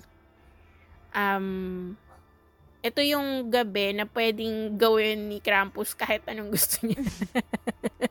so, so, parang, this is my night, ganon. So, maglilibot-libot lang siya. Tapos, ito na nga, feeling ko talaga si Krampus yung, like, combination of all, ano, of all weird legends. Oo. Kasi nga daw, yung mga bata daw, ilalabas daw yung sapatos nila. Di ba yung sa kwento mo, yung si, ano, sino to, yung, si Grilla mga- ba? Yung, Oo, yung mga Yule lads. ay, yung Yulans, yung Oo. lalagyan nila ng patatas, or Patatas. ng kol Oo. si kay Krampus din, parang yung sort of Christmas stocking ng mga kids is yung sapatos nila. So, ilalabas nila yon night of December 5. So, malalaman mo na bad behavior ka if ang laman ng shoe mo daw is bato. Mm-mm. Tapos, kung walang laman, ibig sabihin, good ka. Kasi, the following day, December 6, is St. Nicholas Day naman.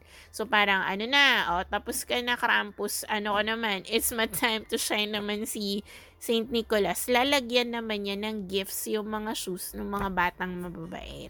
Mm. mm Pero, syempre, si Krampus, hindi siya patatalo. Kasi parang, sabi niya, no, kailangan ko pa ng isang araw. May tinatawag daw sa Austria na Krampus Law or Law na ang translation is Krampus Run. Hindi ko alam yung nauso sa atin yung mga ano, benefit run. run. Oo, ganun. Nakakarampus costume Ay, kayo ah. lahat. Pero actually, memes, ganun siya. Ah, wait, totoo ba? Oo, sort of that. Like, hindi siya benefit eme, pero yun nga, ang, ang, tum, ang tumama ka, yung naka-costume talaga sila ng pang-Krampus. Okay. Mm. Austrian men would dress up as Krampus, tapos they would get drunk, as in drunk talaga na, oo, whatever. Pasagan, drunk. oo. Oo. Tapos, kung kailan lasing na sila, saka sila magtatakbuhan. Oh my God. so, imagine yung riot. Bakit? Oo. Tapos sabihin, isipin nyo na parang, ah, it's just a harmless tradition, ganyan. No, kasi, yung mga nagpa-participate in Krampus Run, talagang ini-internalize daw nila minsan na si Krampus sila. So, minsan, di syempre, part of the costume, may dala sila mga birch branches, may whip Mm-mm. sila. So, minsan kung sino daw yung maabutan nila. Oh, no. As in, iwi-whip Hampasin. nila. Oo. Oh my Kaloka. God. Yun, tas very well represented si Krampus, lalo na sa Austrian region. Ano daw eh, Mm-mm. like, may, as in, mga cookies na shape na Krampus, ganyan. As in, part talaga siya. Like, bala kayo kids kung matraumatize kayo, pero it's part of our culture. So, Mm-mm. makikita mo siya as decorations, ganyan. Tapos, meron pang line of Christmas cards na ang tawag nila is greeting from Krampus. Mm-mm. So, yun, minsan daw may kita mo na parang si Kramp, mar- masasearch mo, mag-google nito eh, like, si Krampus may hawak na bata, tapos didilaan na niya, ganun yung mga, yung pinapasok na niya sa sako, ganun. Tapos may versions daw for adults. Ito yung mga medyo kinky na, na naughty, ganun. Oo. Like, ano daw, si Krampus daw is depicted as a woman, as a huge woman, tapos wini-whip niya yung mga tiny men. what? Domi ito yung dominatrix talaga. Tapos ano daw, minsan naman daw, um, si, si Macho Krampus, parang dinadanggal niya daw yung mga sexy women in the air. Parang ganon. Okay. So, I don't know, may, may, may innuendo, may sexual, ano siya. Oo, na ano na siya. Mm 'Di ba? Pero yun nga, So I guess na-enjoy ng mga ano, like, Mm-mm. kasi 'di ba yung term na are you naughty or nice, may sexual ano rin siya. Yeah, oo, oo, oo. Oo. So, I guess yun, na, na nag-benefit si Krampus doon. So, tas sabi nila, kung nahihirapan kayo visualize si Krampus, isipin mo lang na para siyang character from a Guillermo del Toro movie. Parang Mm-mm. ganun. Usually mga ganyan, mga goat-like, mga horny in the literal sense. May may legends din actually na twin daw siya ni Santa. Naririnig mo ba yun? Oo, yung parang siya yung bad Oo, Counterpart. parang Grinch din, Oo, ganun. oo. Like, kapatid siya ni Santa. As in, kamukha niya rin si Santa, pero siya yung dark version Mm-mm, ni mm-mm. Santa. Yun, Oo. Si Krampus. Tapos yun, mukha siyang ano, maput. Parang kung si Santa, plump. Tapos, alam mo yung jolly, tapos rosy cheeks. Si Krampus naman yung, alam mo yung parang Gandalf and, sino to? Si... Ay. Saruman. So, oo. Ah, parang ganun, parang ano, lubog yung cheeks, ganyan, tapos parang vampira, ganun. Parang ganun siya, counterpart. Evil Mm. twin, ganyan. Hindi ko alam, parang lahat sila, parang ginagawa, parang binabuff nila yung pagiging good guy ni Santa, ganun. Parang kailangan i-balance siya na Oo. hindi pwedeng Like, good guy lang. oh, like may kontrabid, like, oh, may good and evil talaga. Mm-mm. Yes, yin and yang. Oo, yun, exactly, yun and yang. Ay, gulay. Diyos ko, naalala ko yung Krampus na panood ko yan accidentally. Oh, masaya siya, di ba? Masaya siya. Tapos, ewan ko ba kasi, gawain ng... Iniisip ko, anong taon lumabas tong... Campus? Oo, Recent lang siya. 2015. Oo. Ayan, 2015. Tapos, meron kasi akong napanood na na movie na parang Wait, itong Krampus yung kay Tony Collette, di ba? Oo, oo, oo. Si- Pero meron ako Oo. napanood na parang siguro B-movie lang siya. Pero Oo. Krampus, Krampus nga. Krampus yung ano niya, yung story niya. Tapos, pinapanood siya ng nanay ko madaling araw kasi yun yung palabas sa cable. Oo. Tapos parang, ayun na nga. Tapos di na ako nakatulog kasi nanood na lang din ako. Tapos parang, what the hell? Tapos naalala ko pa may hospital pa yun. Ganun. Tapos parang, oh my God, bakit ganito, men? Diba? Ang dami nga ng versions nitong Krampus, lalo na yung mga B-movies. Mm-mm. Pero scary Actually. naman kasi talaga. Yun nga eh. Very ano siya to interpretation. Oo. Parang kung horror ano ka, filmmaker ka, parang masaya siyang uh, Oh, tapos paglaruan. kunyari, gusto mo mag-release ng, ng, ano, on a Christmas, ano. Oo, kasi 'di ba usually pag sabi mong Christmas, di mo naman siya agad ma-associate with hello. Oo. Favorite ko dun sa Kramp, yung Hollywood Krampus, yung gingerbread man na evil. Katakot yung cute niya, tapos biglang, "Ah!" sasaksakin ka niya. Mga alipores ni Krampus. Kalain mo yun. Parang lumaki tayo na wala tayong ano na, ay, may ano, may, may Oo. something Wala horror. tayong Christmas monsters. Oo. Parang ganun. No? Pero, turns out, hello, European countries, Oo. sagana po sila. Grabe, iba't ibang version. Lalatiguhin ka pa. Kaya, Alam mo, ang only trauma ko lang na naalala ko nung bata ako nung Christmas. Hindi naman trauma siguro. Pero like, very sad encounter ko. Yung, alam mo yung story ni, well, syempre iba yung kay Little Match Girl. Pero yung kay, kay Frosty, the Snowman, mm yung parang, parang si Olaf, yung matutunaw, Mm, matutunaw. siya. Sumiyak ako, parang, parang, no! Feel mo naman may snow dito, di ba? Kaya parang, nga eh. Ikaw, no, magme-melt na si Frosty. Iyak-iyak pa. Paka ano, napakalungkot kaya nung Oo, ano. sobrang lungkot, di ba? Yung umaaraw na, tapos galit na Oo. galit ka sa araw. Parang, na, Parang, why would you do that? di ba? So, ano, wala, wala akong ano na, ano, wala akong memory na parang, ayan nga, Na, oo, na, pag bad ka, ano lang, talagang pag bad ka, very western sa atin na, pag bad ka, wala kang matatanggap. Tapos tayo naman mga Pinoy, parang, we, meron yan. oo, Imposibleng wala. totoo.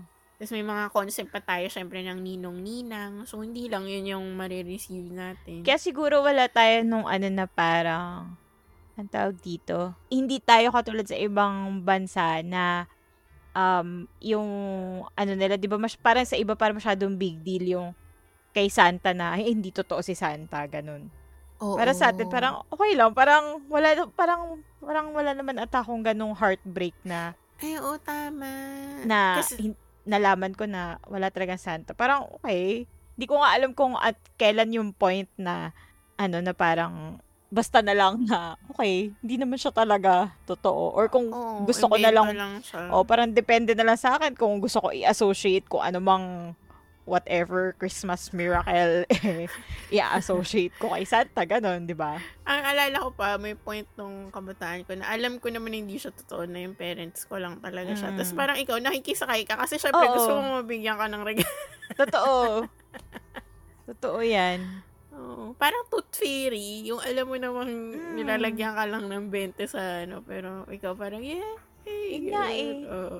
Wala. Wala tayo. In short, walang, walang Wala. ano-ano yung ano natin. Wala, walang excite. So, pero, pero tama yung sinabi mo na iba yung effect sa foreign countries. Kasi may mga nababasa rin ako na parang, as in yung term nila, ruined Christmas for me Mm-mm. by telling me na Santa is Diba? not Oo.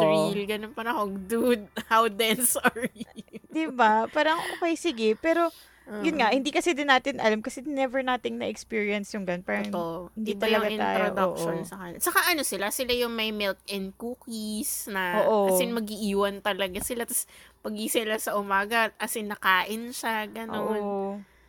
Feeling ko nga, parang na-gets ko na agad na hindi totoo yun kasi pa parang usually depiction sa sa chimney siya dumadaan. Eh, hello?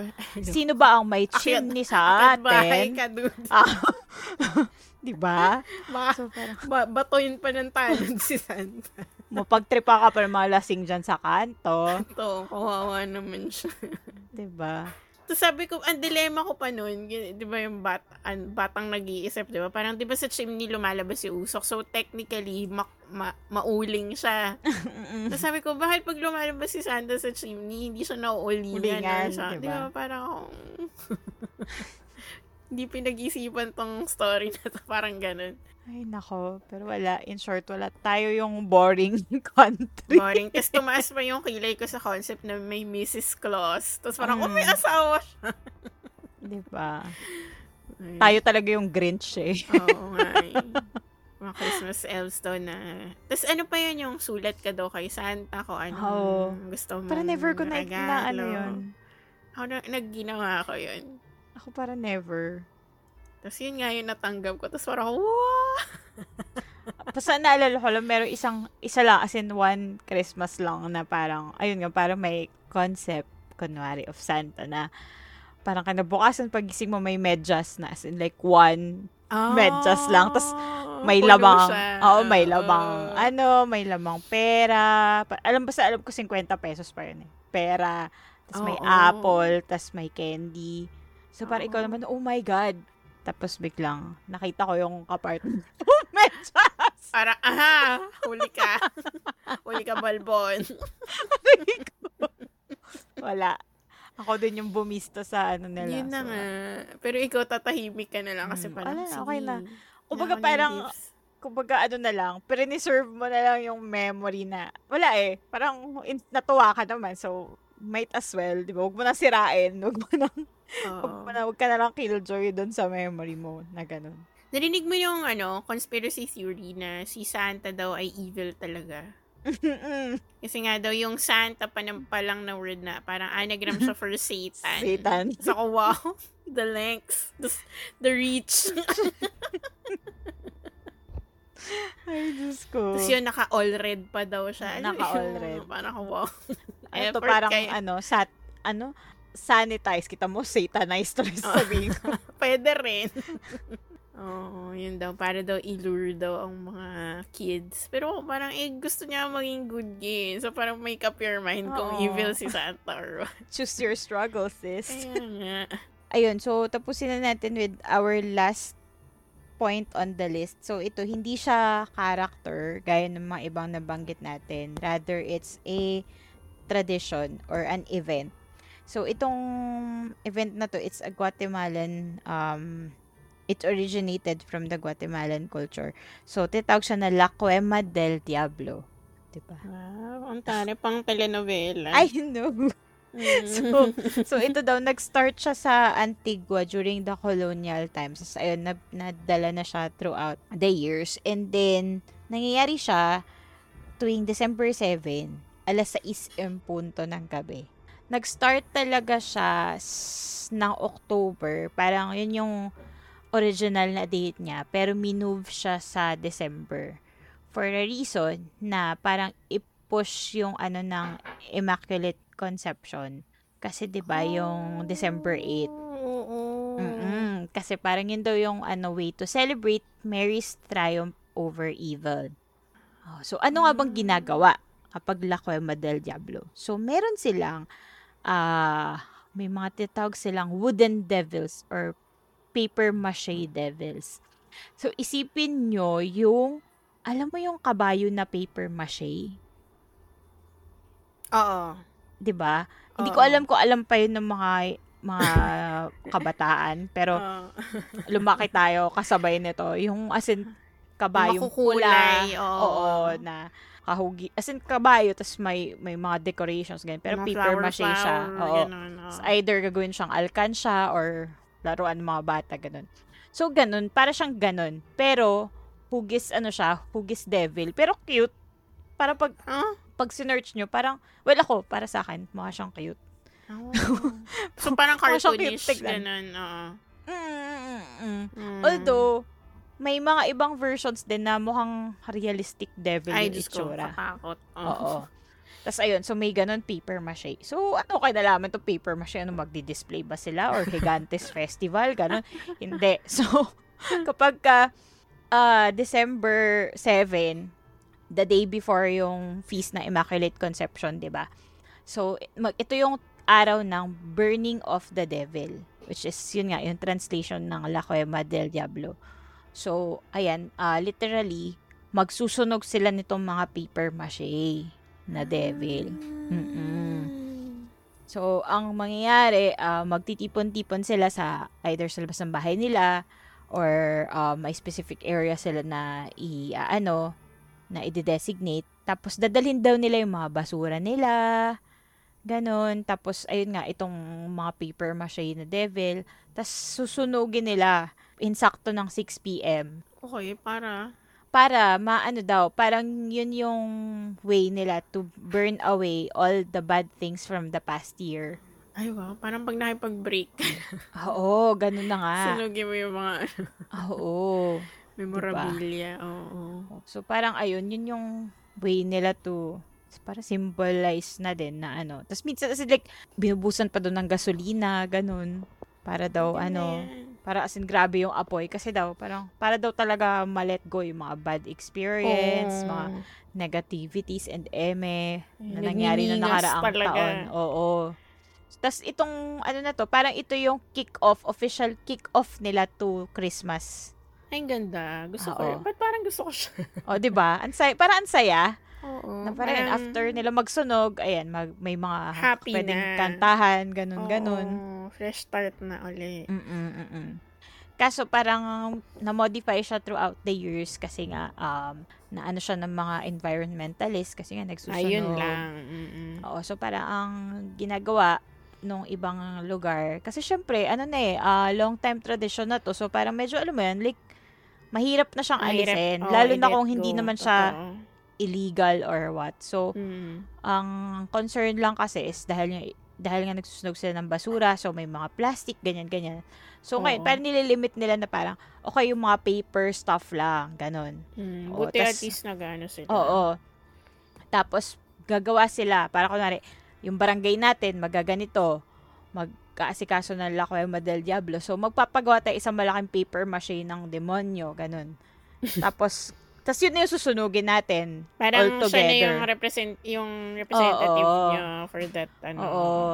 Tapos as in, like, para siyang New Year kasi maliban sa pag sinunog nila, pwede ring mag fireworks, ganun, isama mo para masunog lalo yung ano, Mm-mm. yung paper mache or pinyata na devil. Di ba kalain mo yun? So, ayun. Aray. Mm. Tapos parang, as in, yun yung ano nila, parang way to cleanse their year at pumasok ng Pasko na as in, ano tayo, masaya, masaya na dapat. Oh, naka-let go na. Tara. Mm, di ba? Para talaga siyang title ng parang, ngayong hapon sa La Cueva del Diablo. Ganun, Mm-mm. alam mo yun? Sa labas sila, ano? Mm-mm. Sino, sino mga artista? Mga Julia Montes. Ganyan. Jody Santa Maria. Oo, ganyan. Ganyan ba? Ian Veneracion. Mm, ganun. Isa Calzado. Love it. Di ba? Pero ayun. Kaya nga Mm. eh. Isip ko nga, hindi ko, wala kasing ano kung saang mga areas pa meron na gaganito. Although, meron pa rin naman daw. Um, for sure, baka Mm-mm. meron. Mm-mm, mm-mm.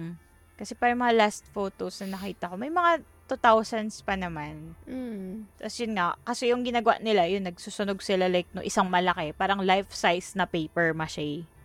Ah, Na. tas yun na siya. Oo, yun na siya. Tapos yung mga tao, yun, magdadala sila ng mga basura nila, paper, stuff, ganun. Oo. Diba? Ang saya. Katuwa. Mm, masaya.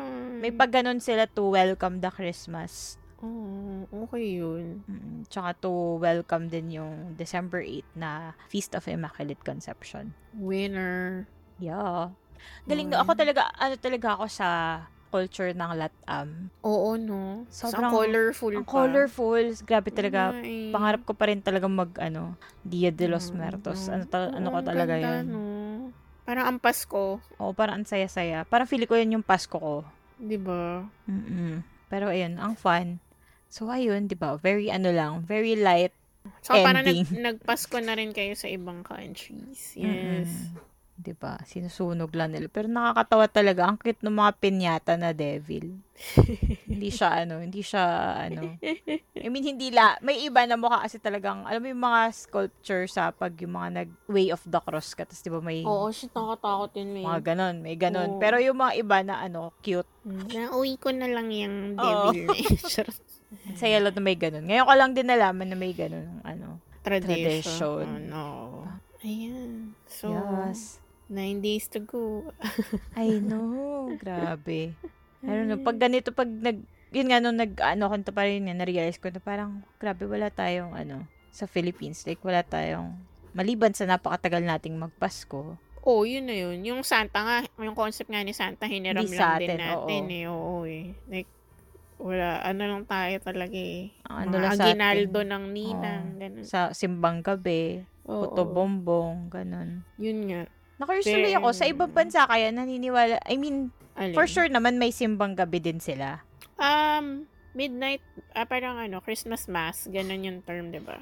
Oo, pero like yung nine days. Hindi ako sure kung may ganun nga sila. eh. Parang tayo lang yung nagsisimba. Pero ang pero ang weird kung tayo lang, eh, kung Catholic ano siya. Or baka meron, hindi lang tayo aware. Hindi lang pa natin ako confirm. Ay, meron ata kasi di ba meron yun yung mga advent candles?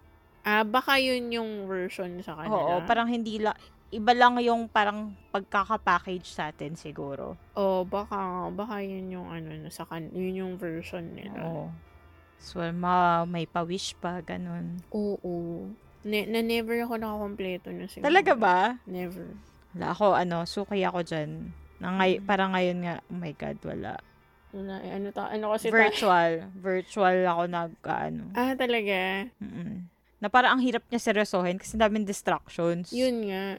So, Pero parang, at least, 'di ba? May Mm-mm. ano ka, may option. Oo, yun lang. Sana Mm. nga parang ano din, kasi wala lang. Feeling ko, kapag nasana yung mga tao, pero maggaganon ka na lang, lagi. Yun nga yung asad doon, no. Oo. Yun lang din yung downside, I guess. Mm. Pero, oh well. Mas maigi na yan na safe. So, anong wish mo pag yes? Wow! pag nakompleto mo yung Wala. simbang gabi. Hindi ko alam. Wala. Wala naman. Usually naman, ano eh. Na- natupad na kasi. Wow! Ma- parang wala, mahirap ako sa ganyan. Parang feeling ko kapag, kapag tinanong mo ako ng wish, parang wala akong specific agad na maiisip. Or general masyado. Parang, parang sana, wala lang. Para sana, okay yung next year, ganun. Oo, ang dami nga tao na parang okay na daw sa kanila na yun na yung gift sa kanila na maging okay tayo Oo, lahat yun nga next eh. year. Hmm, ako, ag-agree naman ako dun. Maka, Parang ano lang. Anything else na matanggap natin, bonus na lang. Totoo. Parang lahat tayo, pare pa, collective na yung kagustuhan natin na shit matapos na sana tong I'm so tired of this shit. Oo, totoo. 'Di ba? Pero yun. Pero hindi mo tayo papapigil kahit papano. Pasko Wala. pa din. Oo. Grabe, sabi ko nga parang, 'di ba, ah, siguro mid-year, as in ang daming I mean, meron pa rin, for sure, marami pa rin affected na hindi hindi mapag-celebrate ng Christmas the same as before. Mm-mm. Pero, as in, ang dami ko pa rin nakikita na para, alam mo, parang walang, alam mo, walang pinagbago. wala. As in, yun, oo. May mga kilala nga ako na talagang nakaplano na yung family reunion nila. Like, luluwas pa sila together. Oo. Parang wala, wala Mm. nang papigil, ganun. Oo eh. Parang na, ano kasi, at this point, yung ibang tao, parang bahala, YOLO na lang. Mm-mm, mm-mm. Alam mo yun. Ay, hindi naman natin sinasabing tama, pero I guess hindi rin natin masisi yung iba. Pero, Mm-mm. as much as possible, di ba, parang, kung kaya mong tapikin yung sarili mo na wait lang. Totoo. Kung gusto mong ma-survive yung year. Wag But mag, hindi, ano, kung natiis mo na rin lang na ilang buwan, why Buwan. not, di ba, na an- Totoo. anyway. Wait, kung di naman talaga maiwasan, make sure na yung mga taong imi-meet nyo, ano rin, like, may sense of uh, responsibility din na parang nakamasks din sila, gano'n. Oo. Totoo. M- marunong mag-social distancing, ganyan, ganyan. Totoo. I mean, Pero marami la- naman na diba? sa atin na lumalabas ngayon, di ba? I mean, Oo. pero, yun nga, ano pa rin, sunod pa rin. Sabi ko, ah, nakakapagod pag lumalabas, pag uwi mong bahay. totoo. Ang effort School? Lysol, everything, ligo lahat. Totoo. Tapos, Tapos ko parang, ano, pati mga damit. Kaya nga.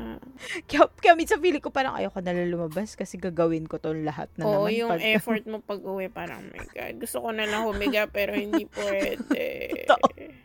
antok na antok ka na pero shocks kailangan Parang ko maligo. naglalaysol ka pa. Ganun. Oo. So, wala. Pag ginawa mo yun, gising ka na naman ulit. Oo. Luck. Energy ka na uli. Ay, nako. But, oh well. Mm. We have to, ano, power through. Yes. So, ayan. Ayan. Another episode na naman. Oo. For Salamat sa mga nag-antay sa amin for this Wednesday. Na sana umabot nga ng Wednesday. Oo nga eh. Or if not, madaling araw ng Thursday. Totoo. Pero ayun, ano, Ah, kita-kits ulit for listener stories na sana maitawid ng biyernes. Kung hindi, Sabado. totoo. Ang importante, makapag-release tayo ng episode. Oo, ng dalawang episodes this week. Correct. So, ayun, thank you guys ulit for, Oo. ano, for joining us this episode. And sana na-enjoy nyo ang ating Christmas eme. Yeah. Isip ko tuloy si- sila kaya, like, meron kaya silang Christmas tradition na, I mean, not typical. Parang ganun. Like, may mga, may mga, inano kaya mga magulang nila sa kanila na lumalaki sila na pinaniwala para maging quote-unquote mabait kayong mga bata. Oo nga eh, no? Baka naman meron, no? So, ayun. Speaking of, kung meron nga kayo nun, pwede nyo i-share sa amin or kung meron kayong mga listener stories, topic suggestions, um, comments, shout-outs, kahit Oo. ano, um, pwede nyo siya i-send sa amin sa Facebook or Instagram. Huwag kang lilingon PH. Tas kung medyo mahaba-haba. Natutuwa ako na medyo bumubuhos ang email at DM natin recently. Oo, But- oo nga, nakakatuwa. Pero at the same time, ayun nga guys, medyo grabe ang kabisihan. Naramdam Oo. ang Christmas rush. Totoo. So, oo. So, medyo delayed kami sa pag-reply. Pero Yan, yung going, pag nakapag-break oo. kami, yan. Bab- Ayun, oo. namin yan. mananawa kayo sa amin. Oo. Ay, pero, ayun, kung meron kayong gusto isend sa amin na email, wag kang lilingonph at gmail.com. Or kung mga ano pala namin kayo, mga inaanak pala namin kayo ni Mims at hindi na namin alam. Pwede nyo kaming i-tweet na, Nina. Tapos, i-deny lang namin Oo, kayo. parang sino ka? Hindi ako to. so, pwede nyo kaming i-tweet sa aming Twitter account. It's at waglilingon. Or kung mahihain kayong mga inaanak, pwede naman kayong manundot-nundot magparamdam sa aming Curious Cat account. It's curiouscat.me slash waglilingon. So, ayun. Sana ay ready na kayo sa Pasko. At sana medyo, ano naman, festive ang, ano nyo, ang Oo. days, days going to. Ma Christmas. maano pa ba natin sila? Like, may may episode pa naman tayo right before Oo. ano, no? Feeling Ayan. ko, feeling ko naman, meron pa naman. Sige, bubulabugin pa namin kayo Oo, before Christmas. nyo pa rin kami hanggang Pasko. Wow! Wow. Gusto ko yung kasama sa Pasko. Sana ngayong Pasko. Aray. Pero mas importante pa rin ang ating mga Christmas bonus. yes, na sana natanggap na ng lahat. Oo. At sana guys ay hindi pa naman nauubos kasi Diyos ko, Correct. mahirap ang ano ngayon, ang ekonomiya. Sa mga self-employed naman kagaya ko, matatanggap nyo rin yan pag na-encash nyo na yung cheque. So, abang-abang lang kayo. Totoo. Laban lang ang mga Oo, ano, mga correct. freelancers. Yes. Oo. So ayan. Ah, this has been your Kapitana Mimay.